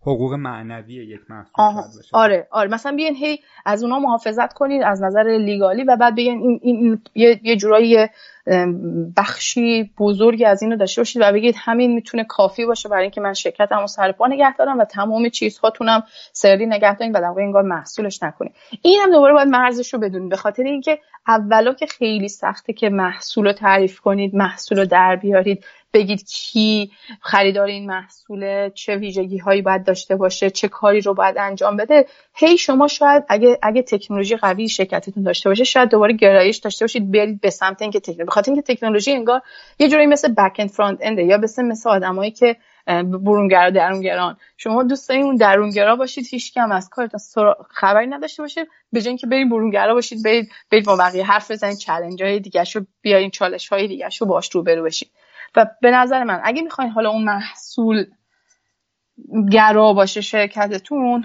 همین که گفتم باید اون مرزها رو بدونید. باید بدونید که اون minimum viable product چیه. شما لازم نیست که کل محصول رو بسازید. اینم دوباره یه حالا گزینه بعدی میریم ولی یه جوری مرتبطه. شما فکر نکنید از A تا Z رو باید بسازید بعد بفروشید بعد اینجوری مثل اون واترفال متدولوژی ببرینش جلو. ولی اون اون اون متدولوژی چی میش میگن؟ اجایلو؟ چابک. خیلی چا چابک رو داشته باشید. یکی از خیلی مهمترین معیارهای واقعا توی موفقیت استارتاپه که بر اساس نیاز مشتری یک بخش رو بسازید feedback بگیرید بهبود بدید feedback بگیرید. بهبود بدید اضافه کنید برید جلو. اگه چون چون دوباره اون بحث دوباره این که شما تمایل دارید برین که یه چیز بزرگ بسازید برگردید بیاد ببینید مشتری چی میگه و بعد ببینید که و تمایل دارید که ما ما تمایل داریم که انتقادهای مشتری ها رو گوش ندیم. این خیلی برای من جالبه. من اولش که ما داشتیم ما اولش که داشتیم روی market robotics کار می‌کردیم بعد از چندین ماه سریع realize کردیم که market robotic market یه که داره تازه به وجود میاد. market ش هنوز market آماده ای برای فروش محصول نیست به خاطر اینکه هنوز مردم اینجوری نیست که همه ربات ها اینجا باشه. حالا من دارم در مورد سرویس ربات حرف می‌زدم همون جایی که گفتم مثلا رستوران فرودگاه اینجور مثلا ربات های industrial که الان توی assembly line های کارخونه هستن رو نمیگم. اونها مثلا مثلا feedback هایی که می‌گرفتیم اینه که خب مثلا الان انقدر انقدر نیست. الان توی مثلا North America توی آمریکای شمالی توی اروپا انقدر نیستن. شاید توی چین و ژاپن و اینا الان خیلی باشن. ولی این نیست و, market تون محدوده. و من یادمه که یه بار توی یه برنامه خاصی که توی مرکز رشد دیگه داشتیم من شرکت ما شرکت کرده بودیم. اونجا به ما اینو گفتم و من به هم برخورد چون من نامبر می‌دیدم. شما مثلا میدم تعداد مثلا ربات هایی که تو سال مثلا 2018 فروشن چطور میگن این شماره کمه؟ مثلا میلیون ها میلیون ها یا بیلیون ها بعد الان دارم ریلایزش می‌کنم. الان میگم که خب مقایسهش کن با کمرهایی که وجود دارن. مقایسهش کن که, که چرا من اون موقع نمی‌دیدم اینو که که market داره به من یه feedback ی میده investor داره به من یه feedback ی میده و ولی من اینو نمی‌دیدم به خاطر اینکه من دوست داشتم محصولم رو روی اون چیزی که از اول توی ذهنیتم دیده بودم ببرم جلو. و این حالا مربوط به اون زمینه خاص من نیست. ولی یه lesson ه که من learn کردم که بیام سریعتر feedback market رو گوش بدم. سریعتر بیام انتقاد رو بپذیرم و فکر کنم که انتقاد انتقاد به, به, به شخص و vision من نیست. این vision اتفاقا خیلی هم قشنگه. شاید ده سال دیگه شاید پنج سال دیگه من دقیقا همون کار بکنم که اولش تصمیم گرفته بودم cloud robotics رو روی سرویس ربات ها بدم. ولی الان آمادگی market نیست. من باید پذیرا باشم reality رو. واقعیت رو. و بنابراین این دوباره می‌تونه خیلی مهم باشه توی موفقیت شرکت شما. open باشید گوش بدید feedback رو بپذیرید. جاهایی که منطقی رو جاهایی که منطقی نیست رو می‌تونید بحث کنید. یه چیز دیگه هم که هست واسه کسایی که تازه می‌خوان استارتاپ رو بزنن نترسید از اینکه ایدهتون رو بحث کنید با بقیه. اگه کسی که دارید باش بحث می‌کنید ایده شما رو تو اون ده دقیقه که شما باش بحث کردید بگیره و یه شرکت بزنه و موفق بشه اون یا روی آدم سوپر استار بذارین اون آدم موفق بشه بخاطر اینکه و بزنین روی ایده شما موفق بشه. یعنی اصلا انقدر انقدر به ندرت این اتفاقات میافته. آدم ها یک ترس درونی علکی دارن و این هم فکری رو نمیان بکنن نمیان حرف بزنن در مورد کاری ایدهشون. و باعث میشه که اصلا ایدهتون نطفه خفه بشه. بنابراین حرف بزنید در مورد ایدهتون حرف بزنید. اگر یه ایده ای دارید خیلی هم کوچیک برید با دوستاتون با هر کسی که فکر می‌کنید هم فکرتون هست با هر کسی فکر می‌کنید اتفاقا انتقاد می‌کنه روی چیزهایی که بعدهایی که شما نمی‌بینید. نه اینکه انرژیتون رو کم کنه کسی که می‌تونه com، complement تون کنه یعنی میاد میاد انگار تک، تکمیلتون می‌کنه باهاش باهاش صحبت کنید. ببین آیا این ایده عملی میشه؟ آیا شروعش شروعش چه, چه, چه جاهایی مهمه که شما شروع کنید؟ یه چیز آخرش هم بگم آقا ببخشید خیلی هم اینجا طولانی جواب دادم اینه که به نظر من بخش فنی موضوع بخش محصول اون feature ها اون ویژگی ها یک تیکه کوچیکی از کل اون business هست. و به نظرم آدمای فنی حالا من یکم دیدم داره بیشتر به business میره الان از, از یه آدم فنی که شروع کردم الان بیشتر تو کار business م تا تا بگم فنی. اینو خیلی قشنگتر دارم واضحتر می‌بینم. ولی کسایی که و ولی با کسایی که فنیان کار کردم و دیدم که انقدر براشون مهمه که الان این این feature ها رو یه ذره بهبود بدن و فکر می‌کنن سرمایه گذار براشون مهمه. اصلا مهم نیست. یعنی بعضی وقتا اون تیکه prototype ی که دارین واقعا good enough واسه اینکه برید و با سرمایه گذاری حرف بزنید به خاطر اینکه ببینید business model ش چه ببینید چقدر market ش بزرگه چقدر این پتانسیل داره این این ایده. و همین که یک هم شما نشون بدید و وایس بشین که اون دریم کنه اون پیش خودش فکر کنه که من اگر الان مثلا 500 تا گذاشتم میشه مثلا 4 4 برابر 10 برابر 6 برابر. بسه. خیلی فکر نکنید که اون فنی رو شما ای تو زدش رو تموم کنید دیگه الان استار. چون به خاطر اون دوباره ما برمیگردیم تو لاک درونگرایی خود ما فکر می‌کنیم اگه بشینیم تو خونه هی هی محصول رو هی بیشتر کنیم بیشتر کنیم بیشتر کنیم. من بالاخره به جایی می‌رسم که یه سرمایه گذاری روی من سرمایه گذاری می‌کنه. نه به نظر من این این یه misconcept این این نباید اصلا تو ذهن ما باشه. به نظر من خیلی سریع باید این بیاد با یه چرخ دیگه که چرخ business و market و پتانسیل این محصول واسه فروش به چرخ با هم و بعد یه business موفق و یه جورایی شروع کنید شما آره.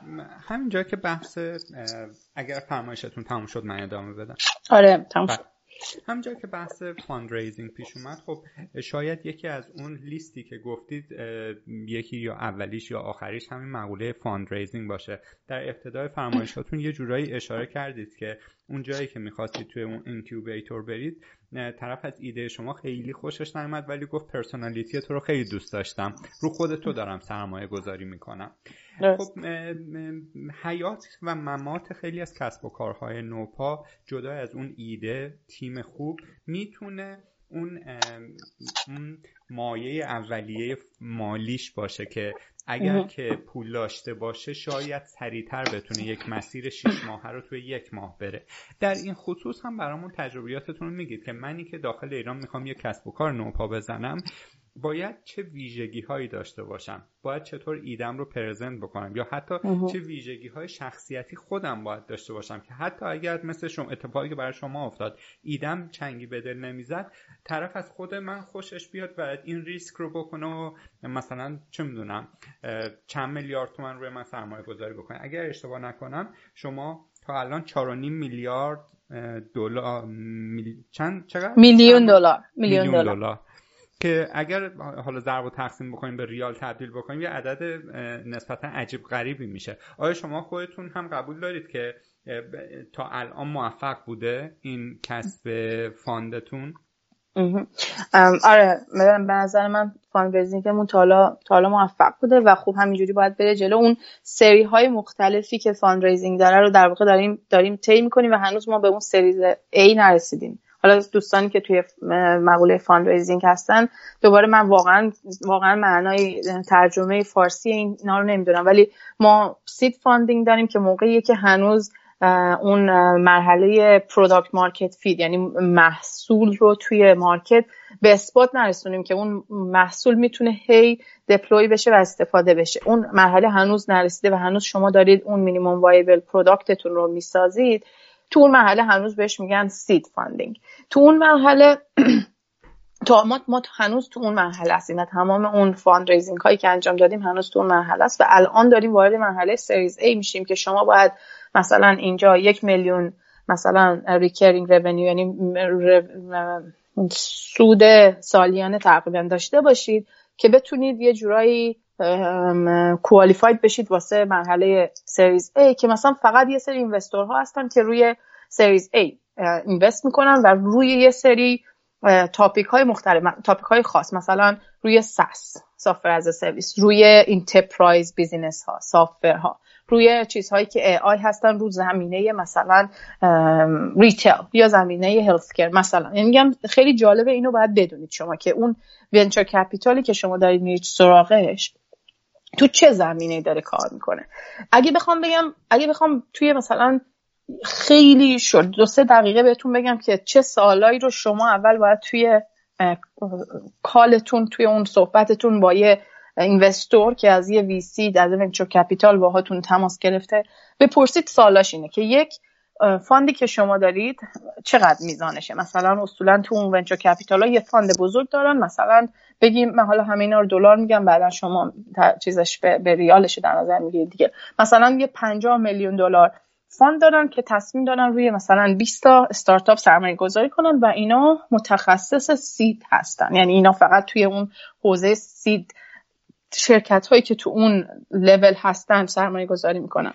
و بعد بعد ازشون بپرسید که خب تا حالا چند تا investment انجام دادید؟ مثلا چقدر از فاندتون باقی مونده؟ مثلا اینقدر. به خاطر اینکه یه سریاشون فقط با شما صحبت می‌کنن که ببینن که اینا رو رقیب شما سرمایه گذاری کردن فقط می‌خوام ببینن شما دارین چه کارهایی انجام می‌دید یعنی باید شما خیلی هوشمند بشین روی اینکه چه دیتاهایی رو چه اطلاعاتی رو برای اینا بازگو کنید به خاطر اینکه بدونید که مثلا اینا یه شرکت رقیب دیگه هست که مثلا سرمایه گذاری شده روش وقت طبیعیه دارن سوالو می‌پرسن شما اجازه دارین جواب بدین یا ندین؟ فقط هوشمند باشین و بپرسین چه شرکت های دیگه شما سرمایه گذاری کردین. و قبل اینکه صحبت کنید که خودتون رو باید آماده کنید یه کتاب دیگه هست که من الان اسمشو بلد نیستم ولی یه چیزی تو مایه های The Arts of fundraising deal من اینو حتما دوباره میدم آقای آقا بهزاد بزنم توی کامنت ها اینو من خوندم یه جورایی انگار یه در واقع کلاس اول fundraising رو pass کردم. از دید من باید همه اینو بخونم.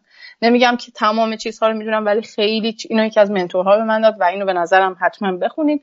و این بهتون میگه که خب اول باید آماده باشید و بعد همچین سوالهایی رو بپرسید. یکی اینکه چند تا مونده یکی اینکه آیا شما کسی هستین که به اینجا به ما اینجا بهش میگیم term sheet شما میایین به ما ترم های fundraising fund میگید و میگید که مثلا من انقدر درصد می‌خوام انقدر اینترست هست انقدر تخفیف می‌خوام فلان فلان. یا یکی دیگر رو ما باید پیدا کنیم. چون اگه یکی دیگر رو بخوایم پیدا کنیم اولین نفری نیست که باید باش حرف بزنید باید اول با اون حرف بزنید تا یکی دیگه بیاد و همراه ایشون بیاد پول بذاره توی شرکت شما.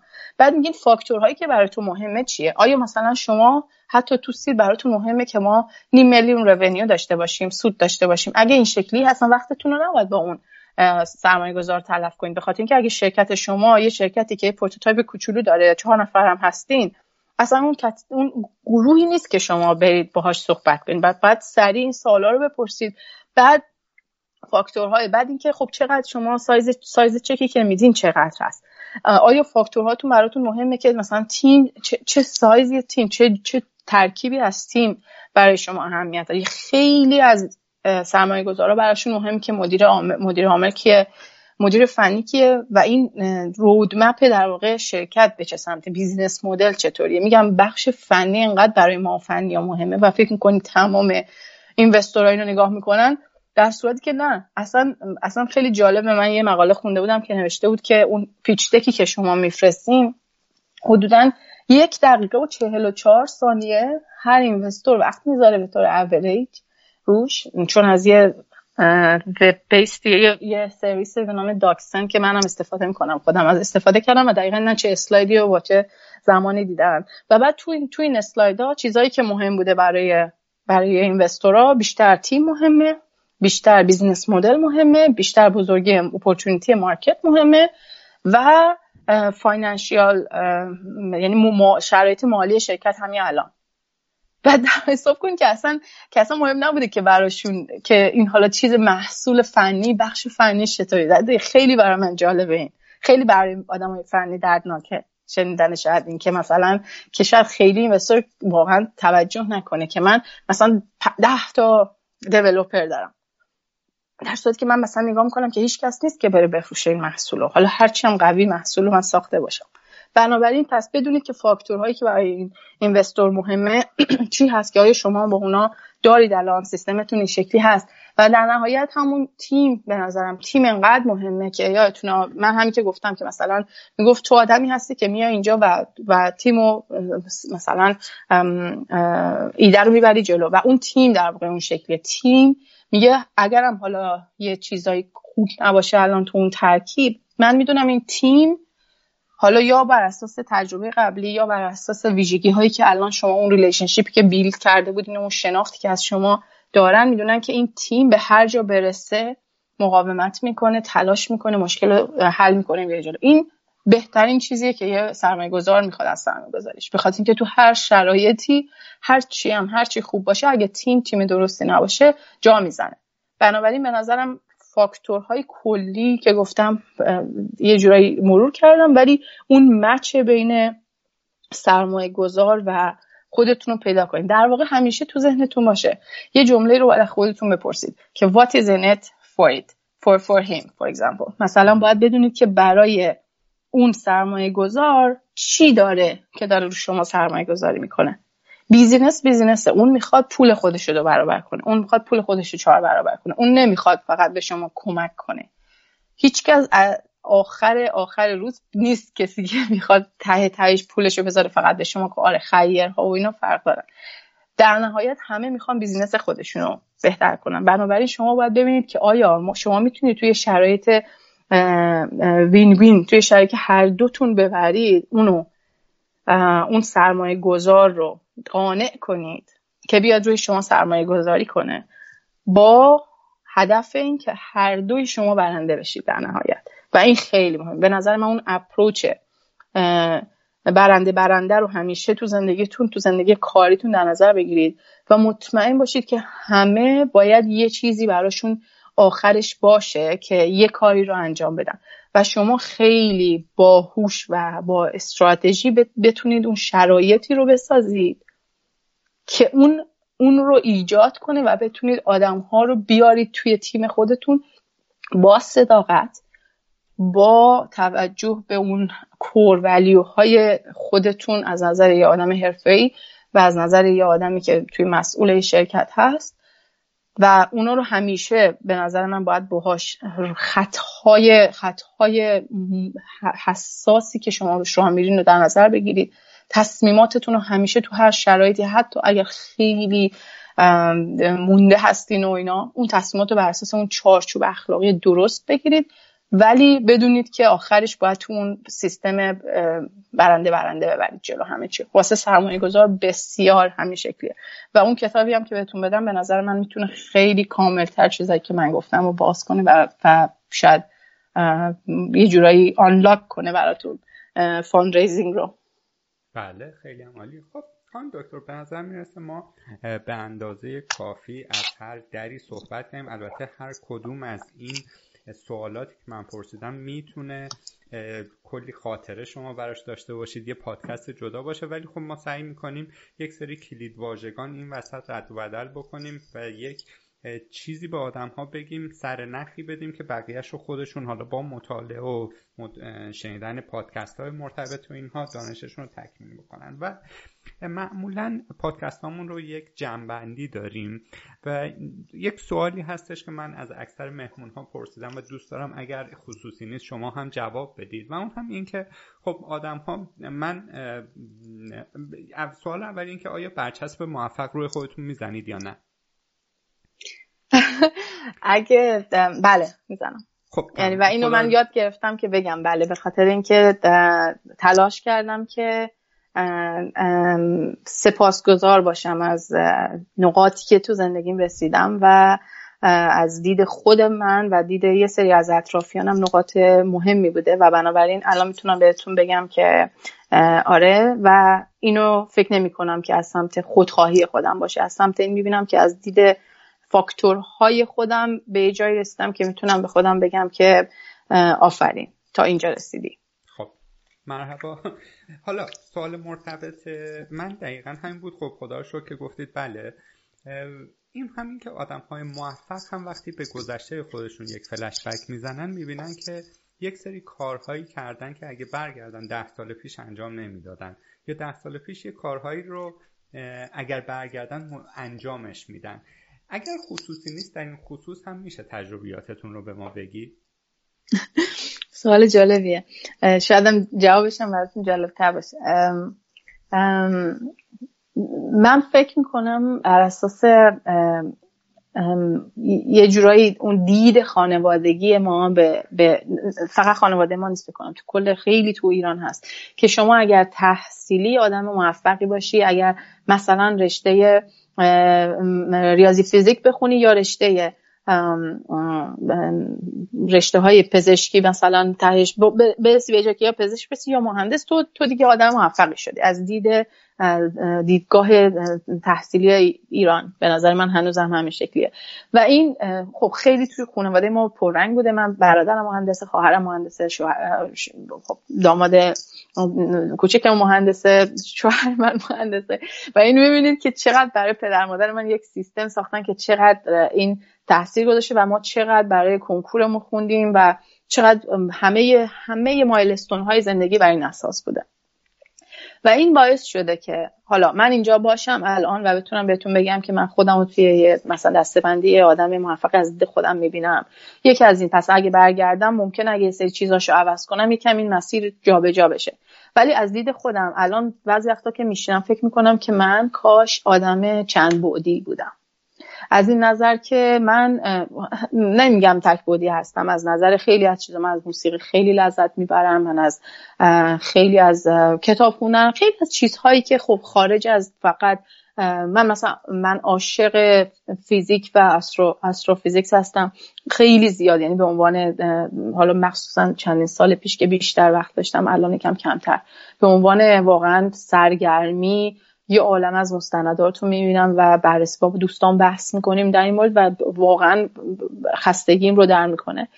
یعنی در واقع بوتهای این شکلی دارم. ولی مثلا اینی که من واقعا آرزون بود که من می‌تونستم الان یک مثلا آلت موسیقی خیلی خوبی رو می‌زدم با با, با واقعا با تمام حرفیت تمام که خودم الان لذت میبردم نه اینکه موسیقی دان بودم.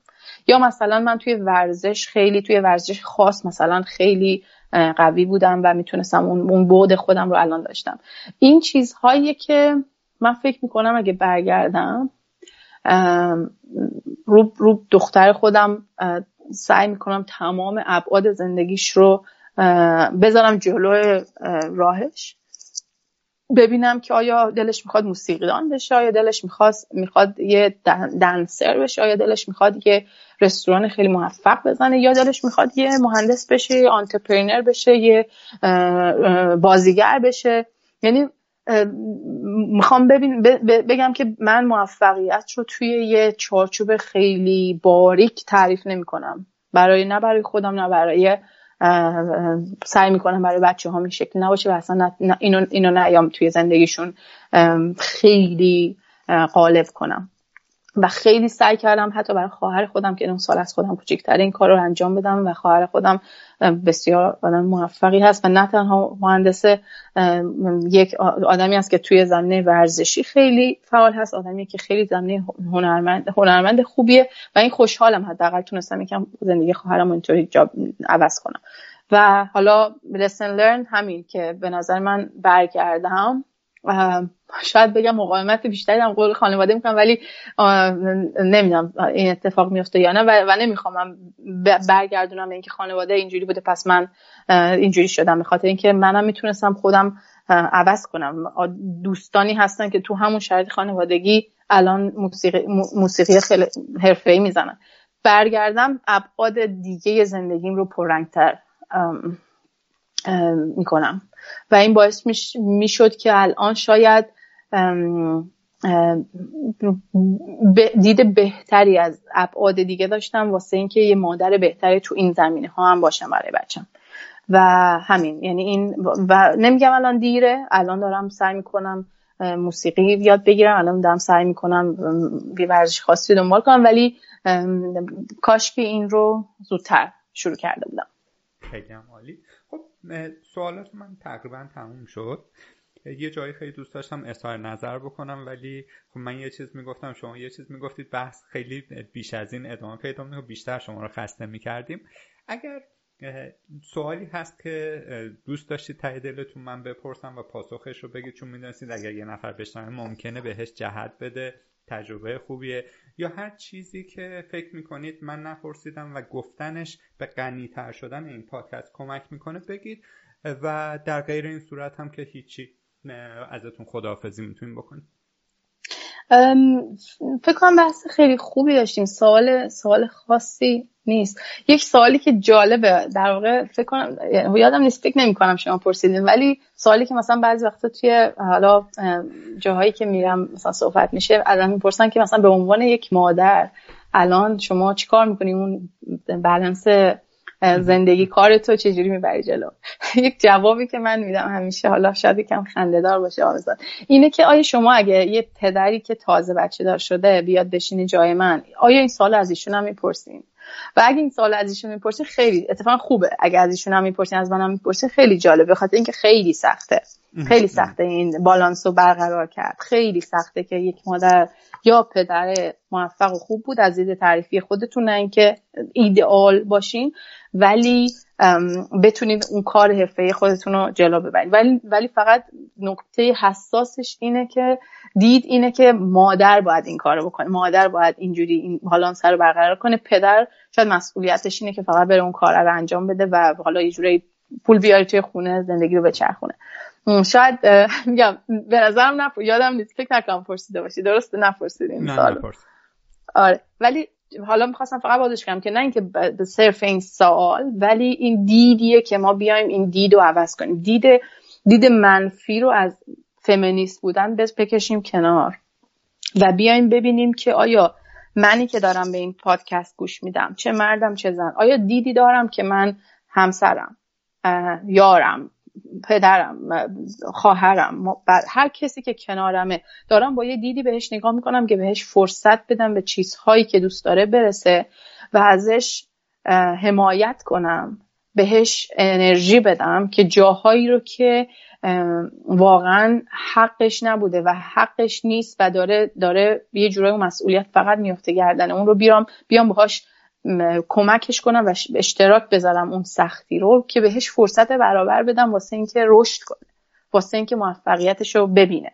و این به نظر من مسئولیت تک تک ما هست اینی که شما این پادکست رو درست کردی که من اینو به گوش بقیه برسونم. اینی که من اینو بیام بگم. اینی که کسی که داره این پادکست رو گوش میده اینو گوش بده و بره خواهر خودش رو empower کنه که بتونه این این دید داشته باشه که نه تو لازم نیست به این فکر کنی که انقدر نگران باشی. این که به خواهر خودش به, به خانم خودش بره توی خونه بگه که من می‌تونم کمک کنم وقتی که بچه دار شدیم پا به پای هم بچه رو بزرگ کنیم تو انقدر نگران نباش و تو رو به کار کار بز. و حتی اصلا از اون طرف بیاد یه خانم اینو گوش میده و بدونه که به شوهرش باید این انرژی رو بده که فکر نکنه که مثلا خرید این خونه مسئولیت اول اون اون و خانم نمی‌تونه کمک کنه. بنابراین باید زندگی رو به نظر من یه پروژه ببینیم که داریم باهاش توش همکاری می‌کنیم با هم.